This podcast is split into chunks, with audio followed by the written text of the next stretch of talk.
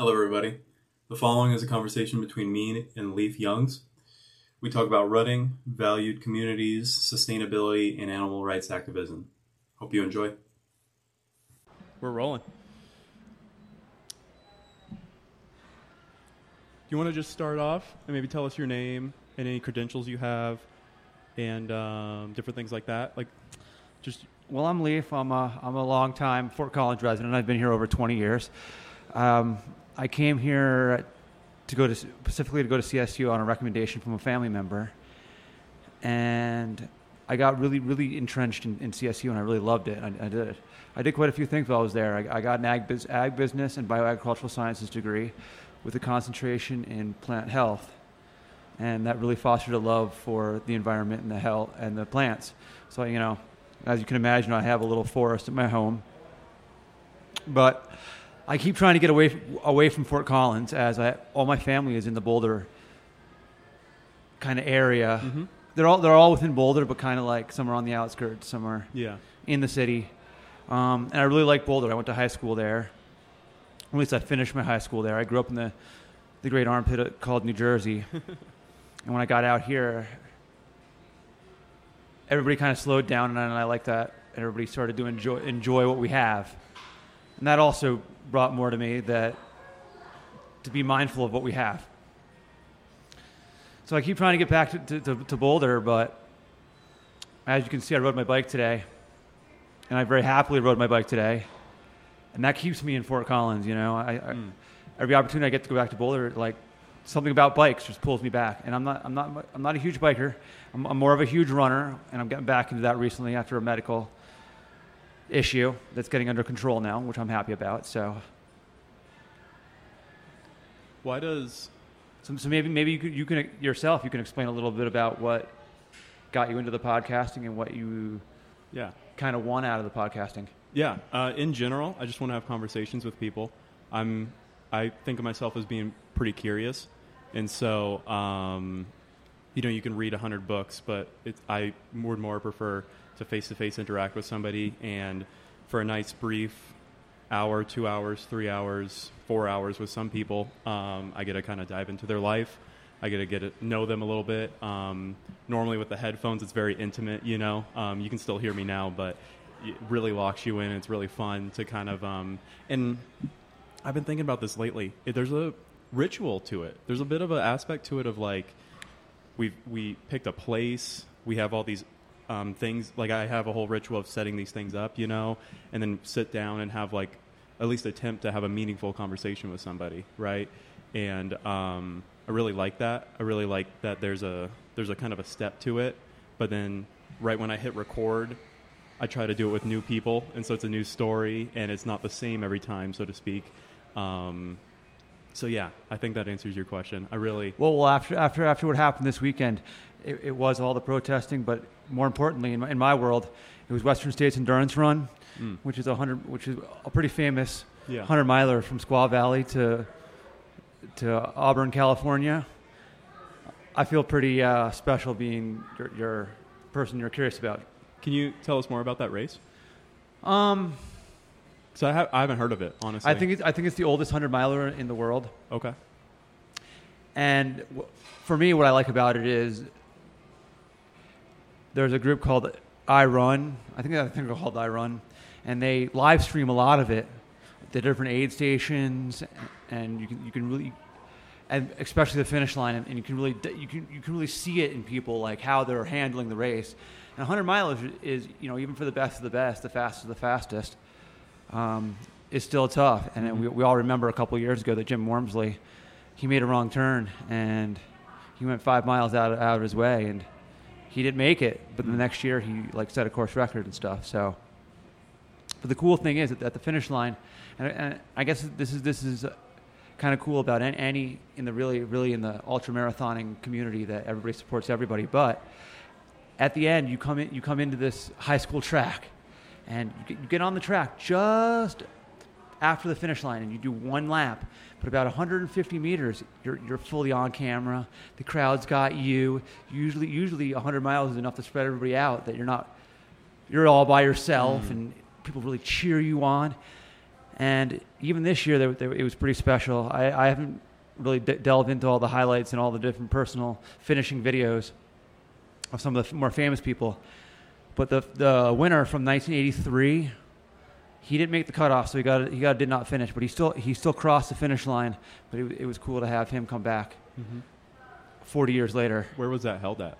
Where? It's, it's um it's one from Auburn, Calif- uh, from Squaw Valley, okay. which is former Winter um, um, Olympics site to Okay. Auburn, California.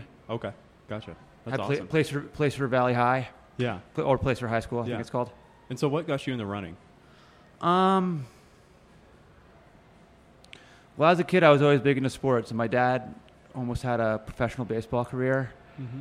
He he denied that career because he he had an offer, and I and I've seen his um I've seen his scouting videos. He, he had he had video on, on Reel, and he got it when I was a little kid. He got it transferred over to VHS, and I and I watched it on TV. I watched it. It was pretty cool.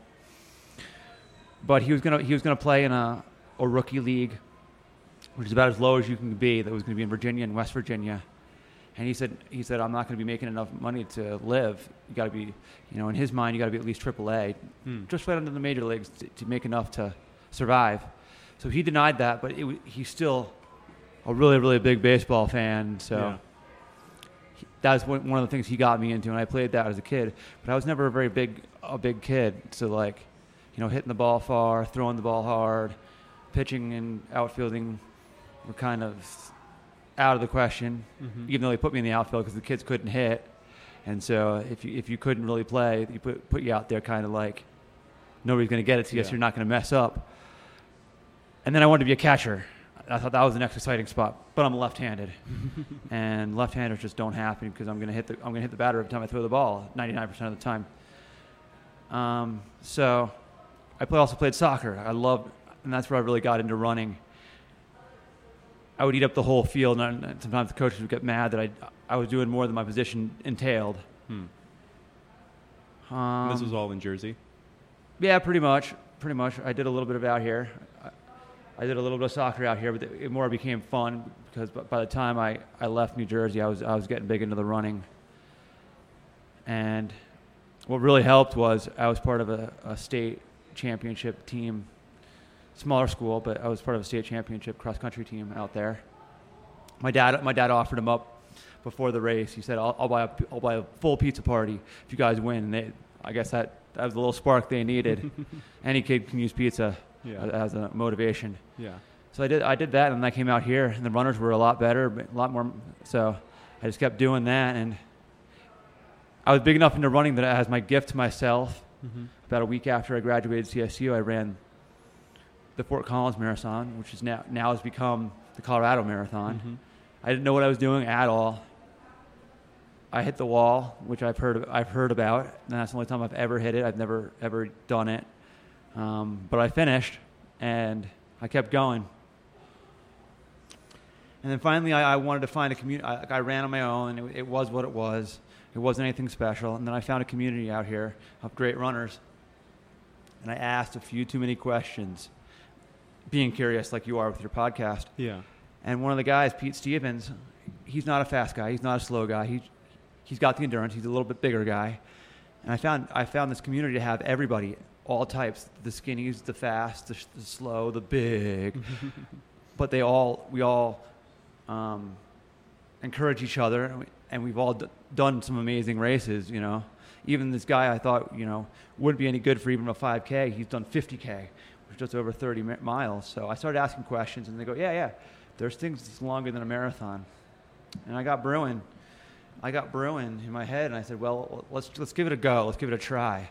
So I ran, and um, I did training runs, and I got, I got to a marathon in my training runs, and nothing happened. Like my, I thought that was the wall Mm. because you know normally people don't talk about anything over the, over a marathon. So I, th- I figured that was the wall, and that wasn't the wall. So I said, "What is the wall?"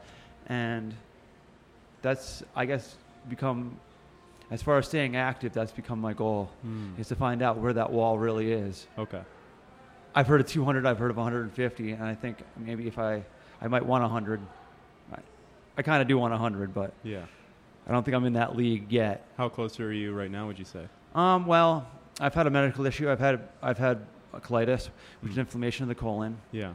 Yeah. I've had an amazing medical team, and I don't wi- I don't wish an autoimmune disease on anybody, but it's interesting to be in that world, in the medical world, where you're in and out of doctors, and you're trying different medications, and you're trying to get it under control, and Mhm. you're adjusting life to li- live with, with the condition, and, and that's that's that's done a lot for me. Um, I'm not working, thankfully, because I have a, I have a loving family that, that helps me survive. But that also has allowed me to, instead of doing things that I'm required to do to, to, to make money to live, I'm able to do what I want to do mentally and physically. Okay. So I've got a good medical team, and they recently got me on a really powerful med that's allowed me to run, and I've been running just over a week every day without running for about two years. So I'm, I've been excited every day. I've been, I've been on a endorphin high, I guess. Yeah. But as far as, as mentally, um, I, I live right next to a, a fabulous university, and the kids, the kids um, love the community. So they allow they allow community members to participate in their student activities, which which I'm very very thankful for. And I, so I do a lot of sustainability, and I've learned to.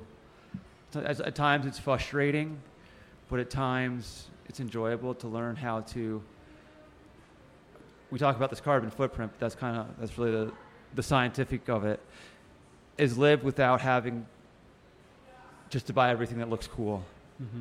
and wanting to not buy everything that looks cool because I want not to waste resources. Mm-hmm. That uh, materialism aspect. Right, it, right, right. But it's also frustrating sometimes to see other people do things that I'm learning not to do, like fast fashion and Mhm. always having the latest iPhone, latest stereo, getting rid of things before they're really used up their life, Yeah. Just so they got something that's better, sounds better, is works better, works faster. So Yeah, yeah. Uh, backing up a bit, I'm really curious. What was the effect of your father on you like? What was, he seems like he was a strong figure for you. Def- definitely, definitely. That's a, a good thing you picked up on. Um, my parents divorced when I was about 12 years old, Okay. and it was a pretty rough divorce. I don't remember a whole lot being so young, but I do remember my, my stepdad, who my mom's now married to. We kind of like didn't jive at the beginning, but now we're he's one of the coolest guys I know, and he, Okay. he really he really took all the kids in and took them in as his own. Yeah. And to be clear, so your father to you is your stepfather. He's really. No, Is that what you no, would say, or Well, he, he, he, he's, he's a strong figure, but my, my biological dad, he, he's, he's, he's there. He, he's kind of the teacher. Um, but when they, when they divorced, I, I, took, I took on to dad, and my sister took on to mom, so we kind of split. okay? We split. I was living with dad, and sister was living with mom, but we did a lot of the guy things, you know. My dad was a, was a part-time martial arts teacher Okay. vol- he volunteered with the local YMCA, so I did a, I did a small bit of that. But he really liked to, to do the baseball thing. Okay. He knew all the rules. He had memorized the rule book. He was my you know, little league coach and all that, and he just loved that. And he still talks about the time when the umpire didn't know all the rules, but the commissioner of our little league kind of like had an ego about him that he had to always be right. So we we lost a challenge when we could have maybe won the league. I don't know. See, but my, my dad was, was passionate about that, and that was that's kind of cool. Mm-hmm.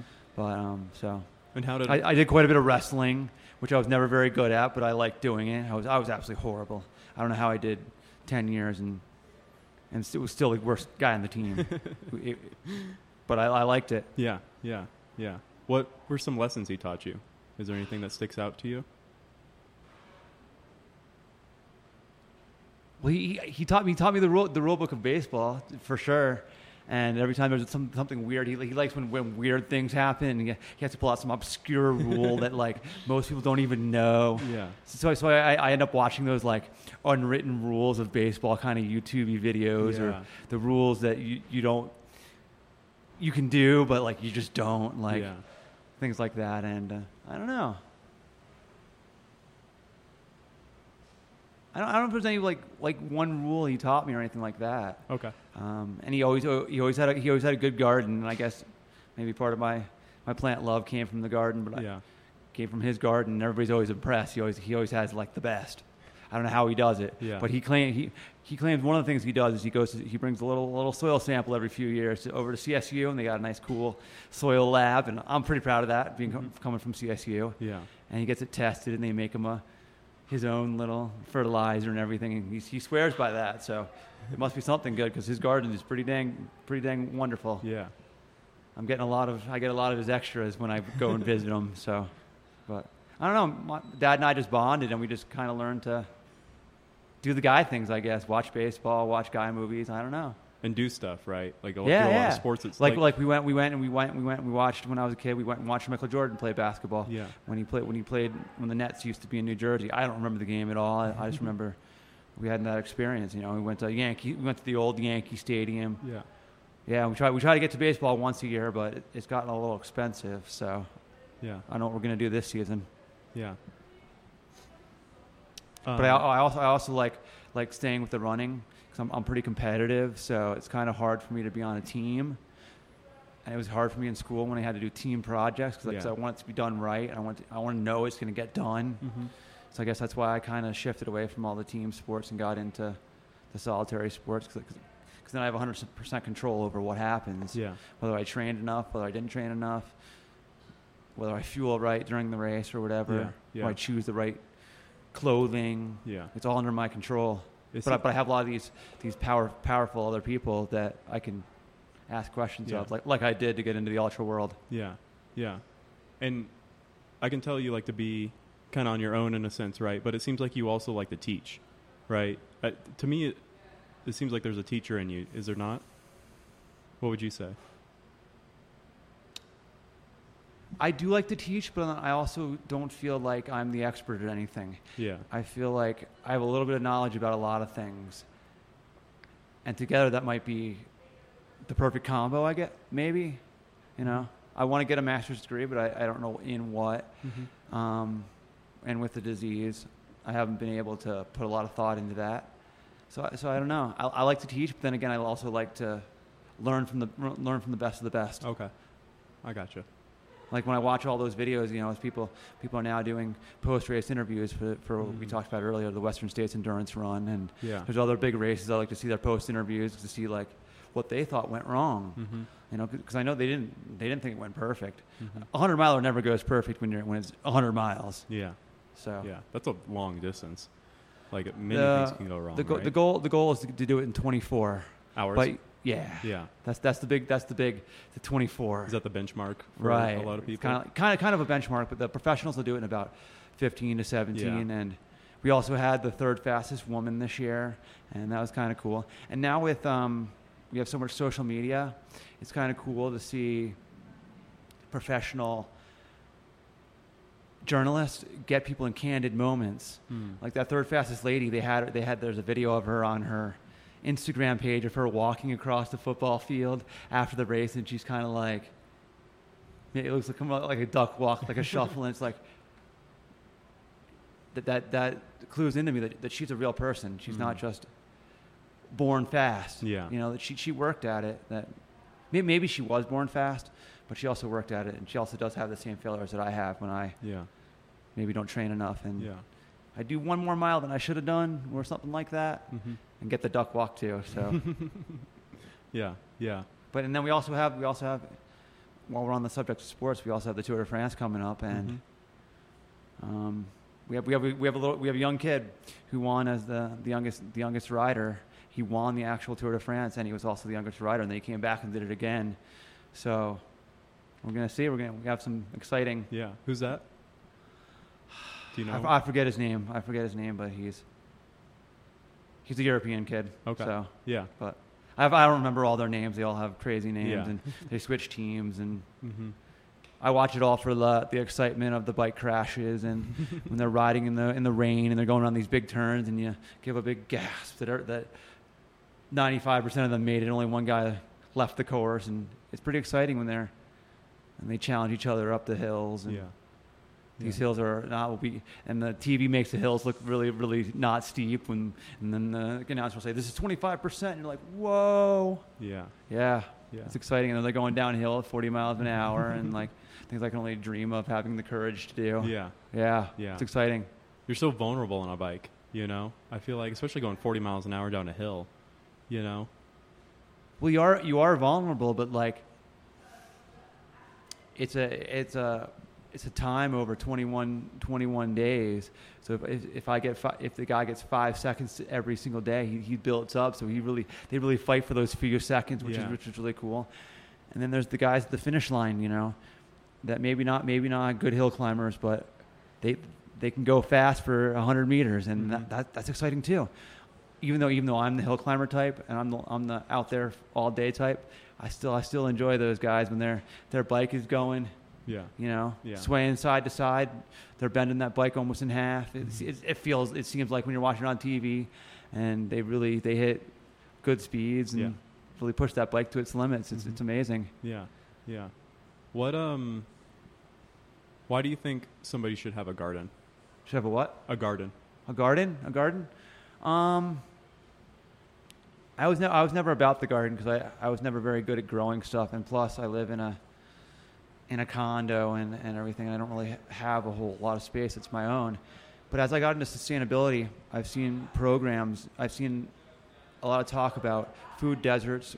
That's where people, you know, maybe the only thing they have within 50 miles is a 7-Eleven or, or a gas station, and they Mhm. really can't get healthy food and all that. And we're also talking now about how Russia um, hoarded.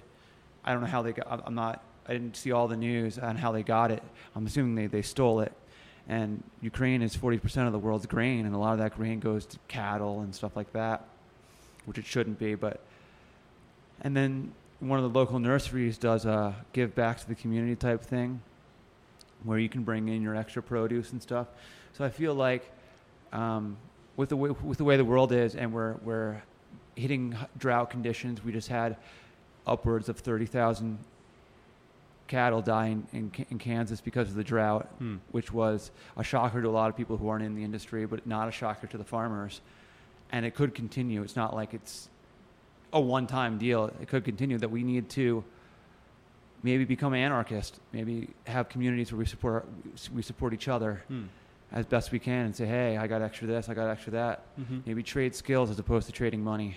What it And a, and, a, and a garden might be one way we, we can trade skills. You know, Yeah. I got extra tomatoes. Here, have a have some tomatoes on your pizza. You got extra. You got bread baking skills. Mm. Give me some pizza dough, and, and together we'll make a pizza. yeah, yeah. What does it mean to be an anarchist exactly? Would you say you are, personally? I say I, I don't know if I if I subscribe to all the anarchist ideas, but but I believe I believe one of the strong tenements of anarchy is a community that's that does it, that supports itself. You know, we don't need to bring in the police. We don't need to bring in elected officials. We kind of work it all out together. Okay. And based on the fact that everybody wants to, to feel valued, everybody kind of does right to everybody else. Like you know, Yeah. you're not gonna you're not gonna steal when somebody else, when you want to feel valued in the community. Mhm. Yeah. So you like that Uh, part of anarchy, yeah. right? Yeah, Okay. The self sufficiency of the community. Yeah. and yeah. the fact that when once we're self sufficient, we don't want to do wrong to the community. Like now, we have all these things that are kind of like telling us that we're worthless. You know, we have police out there saying we have to enforce these laws. We have we have to pay taxes. We have to do this, and so we're always trying to fight back, and we're wanting to violate the laws. And I don't know if that's healthy, but a community where everybody wants to feel valued and everybody values everybody else is, is a cool community. Yeah. And that happens a lot in the running community, and that's one thing I like about this ultra community. When you know, if you if you get on the internet and you start watching some of these people's finish races, there'll be a lot of people standing at the finish lines. Whereas you know, you go to a 5K race and everybody just like, I got the I got the medal, I'm outie, I'm outie, Mhm. or I got my free beer, I'm outie. You know, whereas in this ultra community, people stay. Even even the professional, the guy who wins the race, some of them talk about. I stay there and I shake every, I, you know, I congratulate every person that finishes the line, even if it takes another 10 hours. Yeah. Uh, that's after I've gotten, you know, a change, fresh change of clothes. I've gotten maybe a bowl of soup. But I come back to the finish line and I congratulate everybody, even though I'm, a, I'm in a different league than they are. They still finished and we're still got the same belt buckle. Yeah. So I'm going to try to summarize. Do you think it's mostly because of all these rigid structures we have over us that that's why a lot of people feel maybe dispossessed and depressed and turn to criminal behaviors and maybe to shed some of these so- so many rigid structures and so many systems. Is that for, for some people it, it, it might it- end up end up in homelessness and and if not homelessness criminal behavior in and out of the jail system because the jail system doesn't give us a way to get out of it very easily because they're making money too mm-hmm. but for other people i think it might just be if i keep doing what i'm doing i'm not going to get in trouble and that doesn't improve the system Mm. you know, when they're not paid enough, they might have to work a second job. They really can't. They don't have the time. Once they once they give up some time to do what changes the system, they're kind of falling behind. And it's kind of we need a system where everybody can contribute what they want to contribute. You know, if I continue to work at a grocery store like I was in my past job, what am I contributing that I want to contribute? Mm. What I really want to contribute is I want to do what I'm doing now. You know, get rid of trash, get things in the recycle bin that need to be in the recycle bin because I know how I know how to do that. Everybody Yeah. else might not know how to do that, but they know how to give me their trash. Yeah. And so if they're if they're willing to give me their, their trash, I'm willing to use my powers and and then they, they know how to maybe fix a car, which I don't know how to do, or they maybe know how to change my bike tire, Yeah. Yeah. so I can keep riding my bike and everything. And like you know, we all do that, we all we all make each other heroes, kind of. Because if I can do what I want to do, I feel very empowered. Yeah. And, Yeah. That make and if we empower everybody to do what they want to do as opposed to what they feel they have to do yeah. just to make make another dollar, you know. Mhm. So if I had the, you know, in our, in the system we have now, if people had six months to find a job, they might find the perfect job, but in that six months you're not making money. So it's kind of like you go down to the next grocery store, you go down to the next record store, you go down to the next coffee shop, and you just take what people are offering to not fall behind. Mm. That's a little that's a little frustrating. Mm-hmm. I, I like to see it when, when, when we have all these professional runners out there because when they're not racing, they're not. I don't consider them as being sponsored. You know, the sponsor wants those races, the sponsor wants those wins, but all those days in between, they're doing what they want to do, and it's, and it's beautiful. Yeah. Yeah. and now, ver- now that we have social media, we can encourage people to do what they want to do because we can put things up there so easily.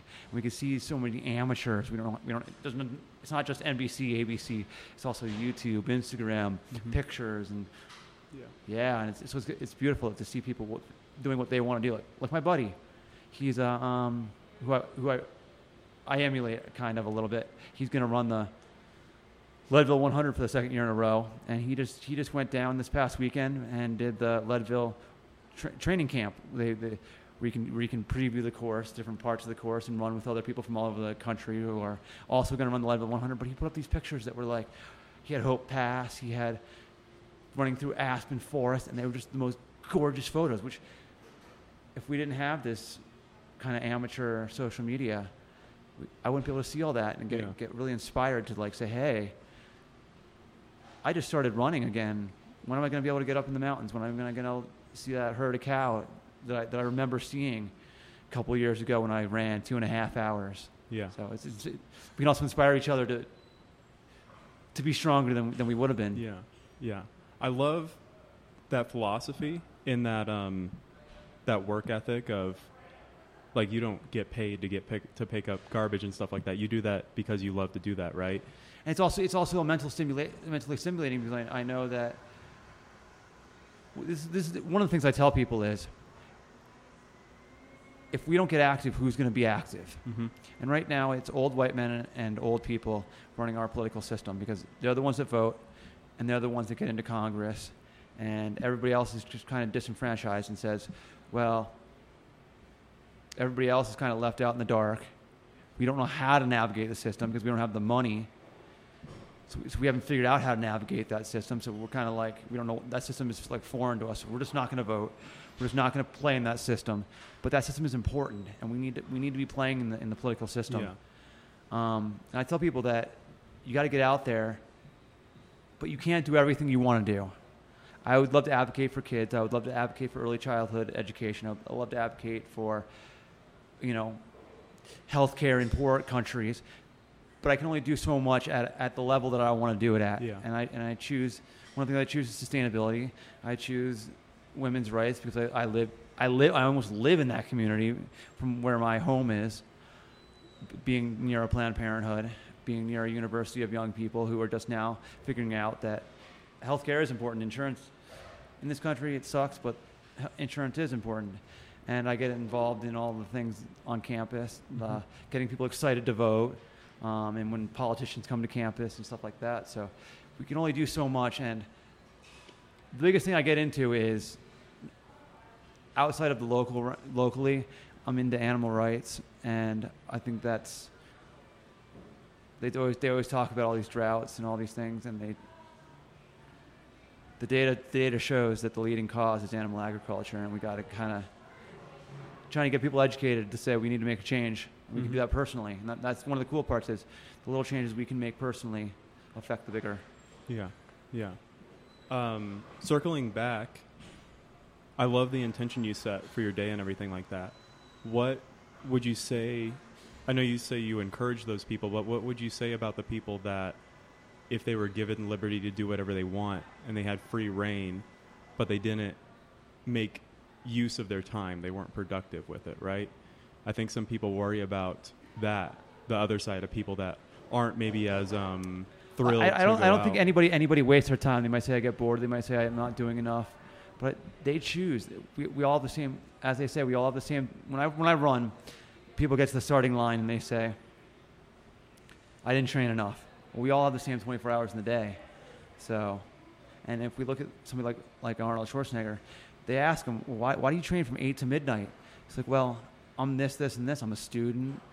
I, I have a job to have, and that's the time I get. And Mhm. we know what happened to him. He was the youngest person ever to win some of the largest competitions there were. Yeah. And if you and if you if you do his arm measurements, they're bigger than my head. So, he, and he's still quite a, quite a big guy, and he Yeah. got into politics and he made Yeah. waves. Yeah. But what about the people that don't have that work ethic? I don't think it's not about having that worth ethic. I think it's it's more about being discouraged, Okay. and I think the people that understand it, I think, are the ones that need to, as one of their daily affirmations or whatever, need to pick up the other person and encourage them and say, "Hey, look, and when you stand next to somebody, somebody at a picket line, say, "Hey, we're doing good here. Keep, keep this going, or choose Yeah. choose that one thing that that, or the two things that you're passionate about, and go for it. Okay. And if you're passionate about guns, go for it.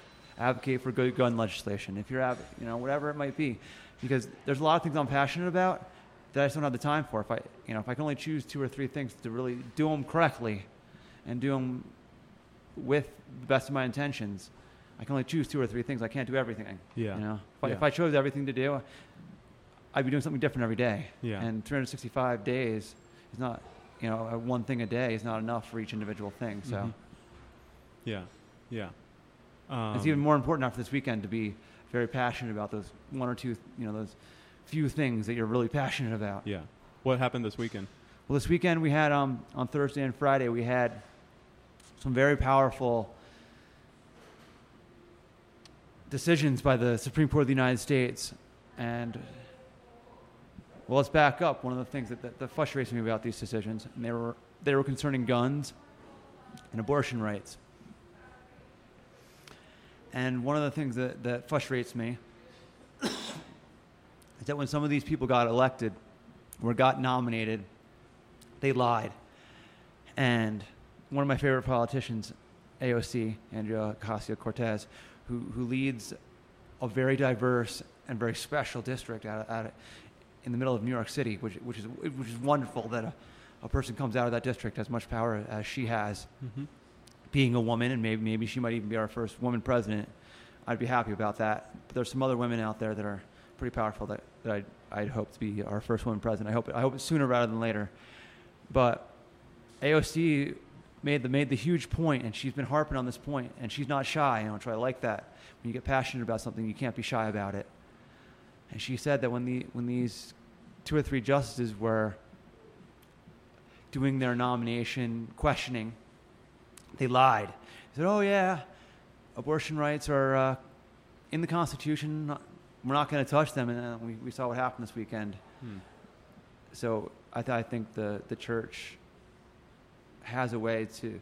I think maybe their religion has taught them to say what people want to hear and then do what they want to do, Hmm. which makes a lot of distrust. Yeah. Distrust for who and in what? I think I think it's tr- distrust for the, for the whole system that we're tr- all trying to be players in. you know, and, and we have these old old white men and and old people controlling, and they know how it works, and they have the time to figure it all out. They're creating distrust in everybody else who, who wants to play in it just part time. Hmm. So that's one that's one of my things is, is educating people and getting people to pick up that ballot and Yeah. at least fill it out. Yeah. And I and we had we had a good good discussion this weekend. The crowd was small, so we didn't do our march. But we had a good discussion about gun legislation. And I said, and somebody asked, how do we get people to kind of start having the conversations that need to be had? And so we vote we vote like we should vote. Well, people aren't voting, and I think the the, the, the first step is to get people to. I, I, said it like this. When we, I'm, I'm on social media quite a bit, and we see those National Geographic comes out with these, these, these amazing, amazingly wonderful videos. And there's, there's two types of videos that we see. And one of them is, is of these birds or fish. There's, there's thousands of them. And they all move without hitting each other. And they all do what the whole group wants hmm. to do.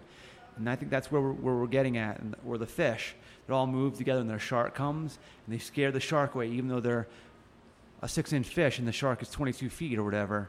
They scare the shark away they're all doing what the group wants to do. And I think that's where we need to get as a community, do, do what the community wants to get. But right now, we're at the point of the, of the hawk. The hawk is, is solitary. The hawk comes and, and swoops the cat off, the, off your back porch and takes, the, takes away. It's still a beautiful video of the hawk needs to eat and still a, a a beautiful video. But as a community, we're that cat. We, we're kind of, what do we do? We're failing. And I think we need to just, we need to play in the system, learn to fail, and then we learn that we don't want to fail. Right now, we're just saying the system is such a failure that we're not even going to play in the system, but we need to play in the system.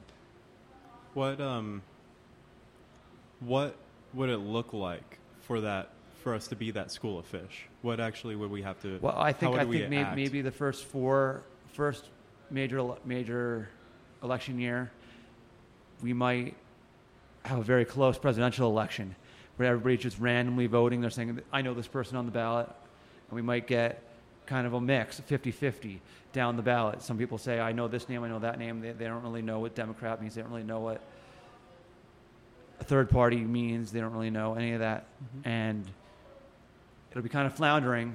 We'll kind of like just be randomly choosing, say, I want to get this get this crap over with, and then they'll see that that, that they had that it, the system changed, and they had a part in the system changing, um, but it wasn't what they wanted. So maybe the next time they might research a little bit. They might ask me. They might ask their friends that they know are politically savvy, and then they might say, "Well, my friend steered me a little wrong. He steered me a little too." this way or that way. So now I'm going to do my own research. And they take the 10 minutes and research, and the system will completely radically change to what the, the community needs. Maybe we might drop one of the major parties and go to these other parties like they do in Europe, where they have you know 10 or so parties, and there's parties that run on one single issue, which we can't imagine that here Yeah. on a candidate Yeah. running on, you know, maybe homelessness or running on animal rights or running on just one single issue. And everybody says, oh, they're the radicals, but they get people, they get politicians in power for just this one single issue. And I think, but at first, I think we need to, we need to play in the system, learn to fail, and then learn we don't want to fail, correct ourselves. Hmm. Do you think that And that could look like a lot of things. That might not necessarily be just politically. That might be getting back to our, our community that supports itself. Yeah, yeah. Because the former statement to me is the attempt of our group to make effects to the system at the national scale. And then what you just said is an attempt to make an effect at the communal scale, right? And so do you think we should be focusing more nationally or should we focus more I think we should be doing a little bit of both. Okay.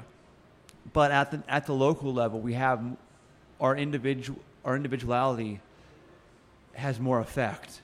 Like when you go to church on Sunday, you're only standing up and there's only 100 people there, whereas nationally there's 300 and some odd million people that you have to you know you can only drive so much. And I think when we, when we get the local, we figure out they kind of steer us because we vote locally, and those people will say, "Hey, look, you voted for me. You wanted what I want. So if you want what what I want nationally, here's my recommendation. Yeah. They'll kind of steer us. And we'll get we'll get our heroes. We'll get our people who are speaking to us, as opposed to like people who are just like, hey, you should vote for my guys. Yeah. And we don't really know what we're voting for, and we vote based on totally on name. And like we saw how well that went with Donald Trump. We've seen how well that goes with Silent Biden. And you know, Yeah, yeah, we have had a, a black president. We've had one, and that's kind of shocking because, you know, yeah, African American people aren't nothing in this as far as being a part of the society. You know, in Mhm. Colorado, they're 11 percent of the population. In a white white agricultural state, yeah, they're still 11 percent. You go down to the south, and they'll be quite more. They'll be the farmers. They'll be the yeah. So kind of. yeah, yeah. I agree with um, when you. I, I think the biggest thing might be that, and one of the one of the one of the problems is when we get home from work, we turn on our TV, we get we get exactly what we want to hear.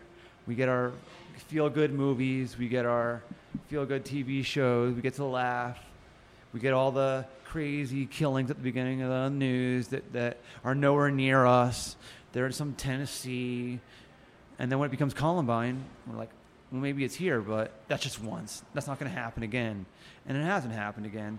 And so we kind of we go back to our feel good movies, but we gotta then we need to maybe turn off our TVs and go out and for a little bit every day get engaged in our community. Mhm. And that could look like a lot of things to a lot of people. That could be our garden. That could be saying hi to the neighbor, having a having a drink on the porch and watching the guy ride his bike and waving. Yeah, Um, it could be saying hi to the mailman. It could be, you know, a lot of things. yeah, Putting a little activism sticker on the side of your mailbox. It could be a lot of things. yeah, We need to get engaged to find out that. I don't think we. I don't think we found out that we want to be engaged. Once we once we start being engaged, we want to be engaged, and then we want to be educatedly engaged. yeah, yeah. And there's a big difference because that TV watching is very passive, but then everything you were just describing is very active, right? Yeah, that, that, that's a true to point be too. active Being into your community, being right? engaged as And- opposed to just sitting there and shutting down and not improving our our mental gym not not doing our mental mental engagement you know that's one thing that I, I find that i'm not now that i'm not working i'm able to really exercise my mind and, that, and that's huge yeah, finding out that and I, and, I, and, I, and I show a lot more emotion now that I get passionate about things, you know. When I see a garbage truck go by, it's kind of like, how can we make that garbage truck come only one day less a week because there, we can get people to have less garbage? Mhm. Or how can we get one more bike on the road? Get that bike lane just six inches wider so, so that my, your grandma wants to get out there and ride. How can we get one more electric bike so that Big Bad Joe, who's wants to lose 200 pounds, gets out there and rides. You know, yeah, yeah, once you can get engaged, you can you can get passionate. You can actually yeah. start learning the things that you want to learn. Do you have any projects currently that you're working on for any of that? I, I do not, but the but the, the big project that I'm always always looking forward to, and now that it's summer, I love the summertime. I absolutely love it because I can get out there late. Like last night, I was out there biking at nine nine thirty at night. And it was still wasn't yet 100 percent dark, and I like that. Mhm. I, I, you know, but the, the the projects I always like. Now that I'm I hang out with a little bit of the students is, in the fall and, and the spring. We get out there for the CSU sports. The students get paid. I don't get paid, but, but I get to go to the sports for free, and um, it's going to be exciting. We have a new football coach. We have a lot. He, he's totally changed up the philosophy of how to um, bring in players. So, so he's, he's doing. He's going to change up the style of play. I'm, I'm eager to see that. He he's really passionate about it. They've, you know, with this amateur amateur social media, they've mic'd him up a few times at practice, and it's just, just awesome to see that. They've been doing these crazy things where they ask these ask ask the players like these these these crazy questions that really have no answer mm-hmm. like how many le- how many holes does a, does a pair of pants have kind of thing or how many holes does a straw have and it, it's kind of cool to see all these these big muscly guys who you think of you know their their their goal in life is just to hit a brick hit another guy as hard as they can hit him get getting touchy feely um, but I'm ex- I'm excited about getting back to the sports because you know we just had our we're we're the the first non power five school to have a, a a player in football and a player in basketball Hmm. drafted in, into the major major sports leagues in the first two rounds in the same year. So I'm excited about that because our basketball team was really good and it's really fun to see that. and that makes it a lot more fun to do the do the sustainability that we do at those events. Hmm. How do those connect? The sports events and sustainability. What's that like?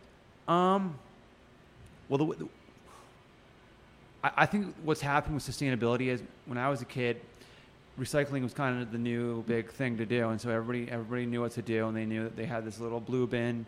They would throw all the recyclables in, and they would take it out to the, the end of the curb, and everybody knew that was that was the ritual. Everybody did it, but now everybody's like, "Well, I've heard too much about it. I've heard too much about. It. I'm not gonna. I'm gonna turn my brain off to the recycling and everything like that. I know how to do it, and everybody's kind of forgotten how to do it. Now there's another generation coming along, and they were never educated like I was to be passionate about it. And when I go to these sporting events, we have a setup. It's, you know, it's a composting, recycling, and trash. But when people can come to me and hold up an item, and I, I point to the bin, they throw it in there, I get excited that they did it right. They get excited that they learned something. And they go home with a little bit more knowledge that they know where to put that glass bottle now. Okay.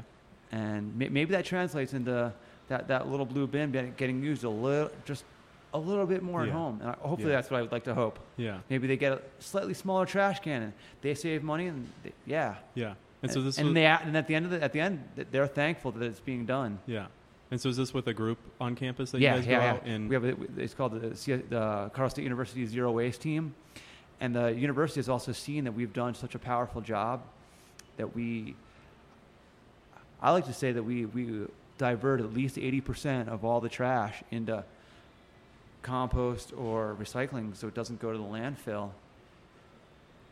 And they see such a powerful result in that they might be saving money. I don't, I don't know what the ultimate goal of the university is. That's probably what their goal is, is to save money. Mhm. So they pay the students 15 bucks an hour while we're at these sporting events. I think that's really cool. Oh, yeah. And is is that the main thing you guys do as a group? yeah, that, that's, that's the main thing we do. We've also um, partnered with faculty and stuff within that do other sustainability things. Like we had a project where one of the faculty members had us come and we would make, we made like basically recycled paper out of other junk and stuff, and it came out really cool. Mhm. Like with different imprints in the paper and Yeah. like Yeah. It's like, it's like when you get that fancy card paper that has all like the leaves in it and stuff. We kind of made that from scratch and stuff, stuff, stuff like that. Yeah. Trying to reach out to other groups and participating in other university functions, making them more sustainable. Mhm. Nice. So I, really, I really like that that we're kind of because we know that they say by 20, 2050 or whatever the number is. I don't even think it's that long. The local Larimer County landfill is going to be full. Mm. Well, what do we do next? Where, Yeah. where does it go? We can't just keep putting things everywhere Mhm. there is no everywhere forever. Mhm. And we know that with the drought, that as people use too much water, and with the way the laws are written, people are encouraged to use too much water so they don't lose their water rights and stuff like that. That when the there's no more water, the ground sinks. Like, and just last night, I saw a photo of a guy next to like a phone pole, and he had he had dates on it, and it said like 1925 at the very top of this phone pole, and he's at, he's at the bottom. He's like 15, 20 feet lower, Yeah. and it says 1977. Like, and that's how much the, the land went down because the water went go- was, was gone underneath to hold it up. So it's Mm. kind of, and we're, so we got to be. With my sustainability, I'm, I'm able to teach others how to use le- use less, Yeah. and when we start using less, the earth can be what the earth needs to be, Yeah. What and it, it continue to be inhabitable for Yeah. our species. Yeah. What are your thoughts on what I've seen, and I, I haven't looked into it too much, but what I that a lot of our recycling isn't diverted to places where it gets recycled. Do you know what I mean by that? You're, you're, you're, you're talking about like the, the end the end product's not, not we're, we're putting it where we need to put it, but it's not coming out the back end as a recycled product. Yeah, we put it in the bin, and then I think within the last half decade or decade, like we were shipping it to China to be processed, and they have been denying us lately. Right. China's denying us, so we got to be even more proactive with being let being more minimalist. I, I don't think we need to get rid of our cars and all that. That that'd be that'd be a great utopia if we were all- if every city in the world was, you know, like these great European cities where people are riding their bikes. They don't they don't even wear a helmet. Mhm. You know, you see a bike rack and. In a spot where we'd only put, let's say, two bikes, they put five bikes. They put a bike on top of the rack. They, they lay bikes on top of bikes and, you know, lock bikes to bikes, or however they do it over there. You know, I've seen all these wonderful pictures that are amazing and I think as we get passionate about the things that we need to be passionate about, like we choose, we go back and we choose our two or three, maybe at most five things that we get super passionate about. We're going to learn. One of the things we're going to all learn, and we're going to learn from each other if, if that if sustainability is not our passionate, one of our passionate checklist things. We're going to learn that we need to be checking our stuff and asking for more sustainable stuff. Because when we start asking, the politicians start writing the laws the way we want them. And one of the things that some states have been doing is um, it's, it's called producer responsibility laws, where they charge the producer of the waste for that waste. Mm. So it gets it gets people like Coca-Cola to stop using plastic and maybe use a recyclable glass or use cans or use Aluminum. Yeah. because they're getting charged for what they dump on everybody else. Whereas ten years ago, five even five years ago, they were just dump it on everybody else, and it was up to you and I to just deal with it. And Yeah. Coca-Cola didn't pay anything for it, so they just used the thing that was the cheapest, lightest, Yeah. easiest to get to you. And what's that called? What was that name again? Producer responsibility. Producer responsibility. Something. Okay. But and they've had very good success with it in the state of Maine. Okay. The state of Colorado is starting to do stuff like that. Um, one of the largest recycling, Eco-Cycle, which is down in, in Boulder, has come out with a um, electric garbage truck. So it's kind of like we're, we're Hmm. getting there. And up here, we have Transfort. They're getting a handful of electric buses that can go all day. Yeah. Only, so we're getting there. Yeah. We're learning, and and it, hopefully it gets to the people who are kind of like apathetic that, that the system's going to get better. Yeah. I guess what I'm curious about is those efforts you do with the students to make sure that waste is diverted responsibly. Does that feel like you're almost undercut a little bit when broad scaley brought on the broad scale where waste is going to the landfill and then where our recycling is going is not going to places where it gets recycled? So does that feel like it kind of undercuts your efforts right now? One of the things I like about college students is, for the first time in their life, they have nobody making the rules for them. They're not living in a home mm-hmm. where they're not where they're not the, the leading head figure of the home. So now they have to make their own rules. They've kind of been steered in, in, a, in a direction by their parents to say, hey, eat your veggies, eat your fruit. Hey, maybe this is where we buy our stuff because it's better for the environment. But now they have to make their own their own rules. So when, when my when my group gets out there, the zero waste team gets out there, we can have we do things like lug your mug, and we'll we'll, we'll bring out coffee, and we'll say we have no container for it. You got to bring your own container. Maybe maybe the first time they see us, they're like, oh bummer, I didn't bring a container. But the second time, they're all about free coffee because they got to get up at 8 a.m. and they're they're used to getting up at noon when they were living with mom and dad. So they start bringing their own container, but maybe not this not the first time, maybe not the second time, but when they do it five or six times, one of the things in their backpack is that mug along with their books, along with their notebook, because they might get to get that free coffee again, and then after they've gotten that free coffee enough times, then they bring it to McDonald's, they bring it to Starbucks, they bring it to the Yeah. pizza place to get their soda now. It starts to become a habit. Right. And, Yeah. and it's cool to see that. And It's cool to, to help them make the rules for their life when they Mm-hmm. they're kind of laying that framework now that mom and dad are like, well, we didn't, we didn't, we kind of didn't like that I got in trouble. So what can I do differently to have a better rule Yeah. in my in my world? Yeah. What do you would you consider yourself a minimalist then? It kind of sounds like you have those values. I have a lot of the values. I wouldn't consider myself a minimalist. If you've seen the movie about the minimalist, um, they claim that they travel with only 30 items. I have way more than 30 items. I have a little bit of the compulsion, the shopping compulsion that a lot of uh, Americans have, but I've, I've stopped that. But, but I still have 50 million T-shirts, so I have enough T-shirts for the rest of my life. And maybe I need to get rid of a few of them because in the morning when I ha- when I look look open my closet and I have 40 shirts to choose from, it takes Yeah. me 10 minutes, and that's also draining on me to take more than a, uh, 30 seconds to just choose a, just a, a T-shirt to put on for the day. Yeah. And one of the other things I like is that a lot of people have one of the minimalist things is people have come to the conclusion it's okay to wear the same shirt multiple days in a row. Hmm. It's okay if that's all you've got because you don't need 30 shirts and everything. Yeah. And the other, the other thing is, I'm, I'm also learning. We talk about it when we talk about minimalism. and sustainability. When you buy that shirt, you're not just buying that shirt, you're also buying the working conditions for the workers, you're also buying all those toxic chemicals they use. And so I'm kind of researching like where'd that come from? What are those people? And if I don't pay for that, then that doesn't happen. Yeah. If I pay an extra five bucks and have it made by a college student went down to the thrift store and repainted a shirt and I pay an extra five bucks for the shirt, am I getting better working conditions? yeah. Yeah. Um, Am I getting better environmental conditions? Because I know, for, for example, I've seen in the animal rights world, I've seen like how they get to making leather and stuff, and that's extremely toxic to Mhm. all their hands and all those chemicals they use to dye it Yeah, and yeah. stiffen it and stuff like that. Yeah. So, so to speak, uh, voting with your wallet, right? Yeah, and, yeah. And that's Definitely. especially applicable, or that practice is especially huge in the fast fashion, like you were saying in, And, and I think earlier, right? you got to vote more places than one, in your wallet's one place to vote. The ballot is another place to Yeah. vote. And I think I think of the, I think of of activism as being a circle. I'm just one little stone on that circle, but the Yeah. circle needs everybody on that circle. You know, even even if it's the, the person who's advocating for better gun rights, I might not l- want guns, but they're advocating for better gun legislation, and that that that's necessary to keep that circle together. And once Yeah. that circle breaks apart, the whole community di- the whole community dies.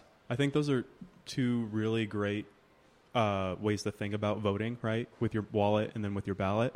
I think another one that we've kind of touched on right now throughout this conversation is voting with your time, where you put your body and where you spend Right, your right, time, def- definitely. right? And that's 100%.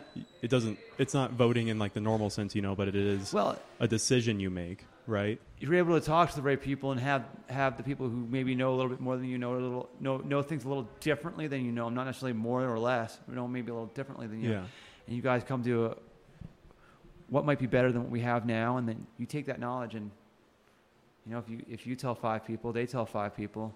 Like when, when we when we have our lug our mugs, you know, m- maybe they don't learn it the first time, but after a while it becomes a habit, and then they go to the Starbucks, and now they're saying instead of just uh, getting the coffee, they're saying, "No, I, here, fill mine." I started doing some of that myself. mm-hmm. You know, I, I got into I got into using an app called Plastic Score, okay, and I was, and basically what you do is you, you rate businesses when, when you make a purchase. Hmm. If I were to go buy a coffee, I rate them. I say, hey, did I get a did I get a receipt? Did I get a non-recyclable cup? How did I get my menu? Was my menu on the wall, or did I get a paper menu that I ended up throwing away? Do they have compost? Do they have recycling? Whatever it might be, I rate them. And I saw where I was failing was on takeout. But why was I failing? I wasn't failing because of the business. Maybe it might have been partly the business, but I know they're doing what's what's cheapest yeah, they're giving me a, a plastic cup that's cheap to give me to get my soda, and I walk out, and they're done with me. They got their money. And that's all they care about. But I took the cup. I actively took the cup. Hmm. I didn't say Yeah. no. I didn't say yes. I actively, I, you know, I took it and I filled it, and I left with it. So, so I, I endorsed that plastic cup. And then and I noticed when I brought my own cup, the score in the, in the, in the app went up a little bit. I'm like, oh. And so I did it. On, I want the score to be as high as possible because, you know, I want my favorite restaurants to get the best scores so that everybody goes to my favorite restaurants, whatever those Mm. might be. Um, and I want everybody else to go to get people to go to their favorite restaurants. So we, you know, I know in Fort Collins we have way too many restaurants, so we, we cut down maybe, and I have fewer choices, but they're better. Their Mhm. the quality's higher. And I saw that when I when I left the restaurants, it was act, things that I could control. I could change the score, so I started bringing my own stuff. Now, now it's pretty it's pretty common. But I always have some. I always have my utensils, a, a container, and a cup. hmm So Yeah, that's cool. What's that app called again? Just for it's called Plastic Score. Plastic Score. Awesome. There's other there's other similar ones, and they're they're trying to work out what's what's the best way to rate rate these places so we get a an accurate And is it score based on sustainability. Yeah, so it's like a, a sustainability score basically for. Yeah. Mm-hmm. that's cool. That's really cool. It's kind of like sustainability Yelp almost. And there's other ones where you can where you can you can write you can write the restaurants or the businesses letter emails and Mm. they'll write it they'll do it for you so they and through their through their system they'll track all the letters that you write write the different Mm. and they'll populate they'll, they'll have questions that you can answer and so they'll pre-populate the email, Yeah. which is kind of cool. Yeah. It makes it really quick. I can just say, oh yeah, they had recycling. I like that. Yeah. They had they didn't give me napkins. I like that. Yeah. They didn't give me utensils. I like that. Yeah. Or or they gave me plastic utensils. I didn't like that. And then it'll make an email, and I can send an email. But they they keep track of all that responses. mm-hmm. And when they when the company views the email and tells me like, hey, they viewed it. Mm-hmm. Hey, they responded to it. That's cool. Oh yeah, Yeah. it's cool. So a lot of people are thinking about how do we shift behavior, and I think Mhm. that's a cool way to see it. Not just not just behavior itself. but Yeah. How do we shift it? Yeah. And do you think that's a like if you're going to choose what primary way to go about changes is sh- shifting behavior, which would be shifting it with just people, right? By targeting people on the individual basis and not trying to target Well, I think- a state, think- right? Especially through things like these apps, we are targeting people individually because Yeah. you know, as Yeah. I saw that my scores were failing because of things that I have a lot of control over. Maybe, maybe, maybe the restaurant. Maybe I'm rating the restaurant. I want them to do something different. I want them to give me a reusable cup. I want them to encourage me to bring back my reusable cup. Yeah. But I can't guarantee that they'll do that. But I can guarantee that I can bring my own cup. So, that, so I guess indirectly, the app did change me. Did change on a personal level. Yeah. Yeah. Do you And that wasn't the goal. That's not the goal of the app, but it, but it worked. Yeah.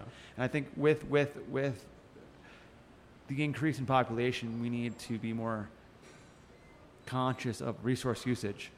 We got we got all the resources. When when you when you build a home built for 50 people and there's only two people living in the home, Yeah. um, that's not a really good use of resources because you're also heating a home for 50. You're he- cooling a home for 50. Mhm. There's only two of you or Yeah. three of you. Yeah. Yeah. Now, if you had 50 in that home, and we didn't have 48 homeless people, that may be a good use of that home. Mhm.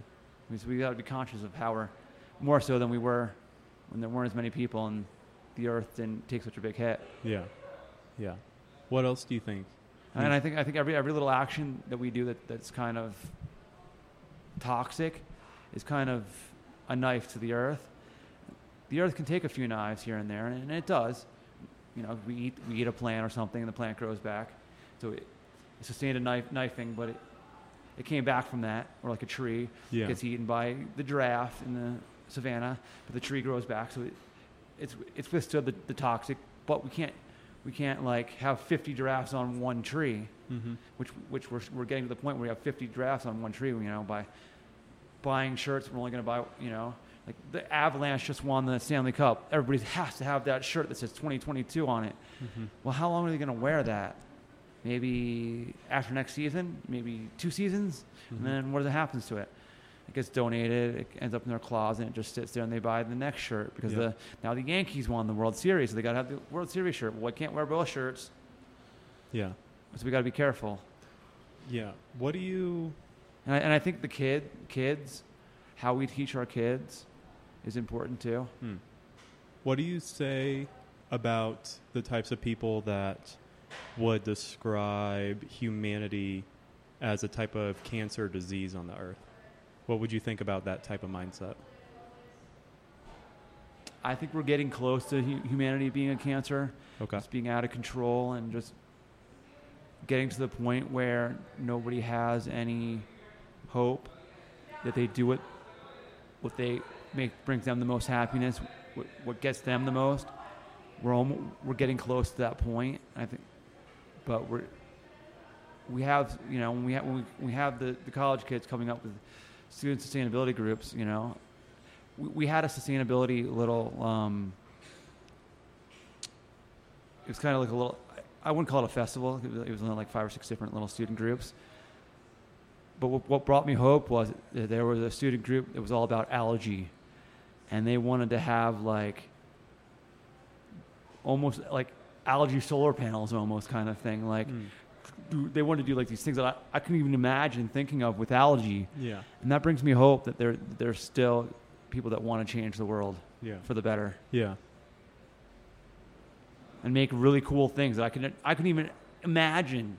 And five years ago, you would have been laughed at if you could decide you wanted to grow algae to, to filter the water and stuff like that. You would have been like, "That's not possible." But now, like college kids are thinking about it, and they had a proto- They even had a prototype product. They Mhm. said, "Well, this is just like our first test.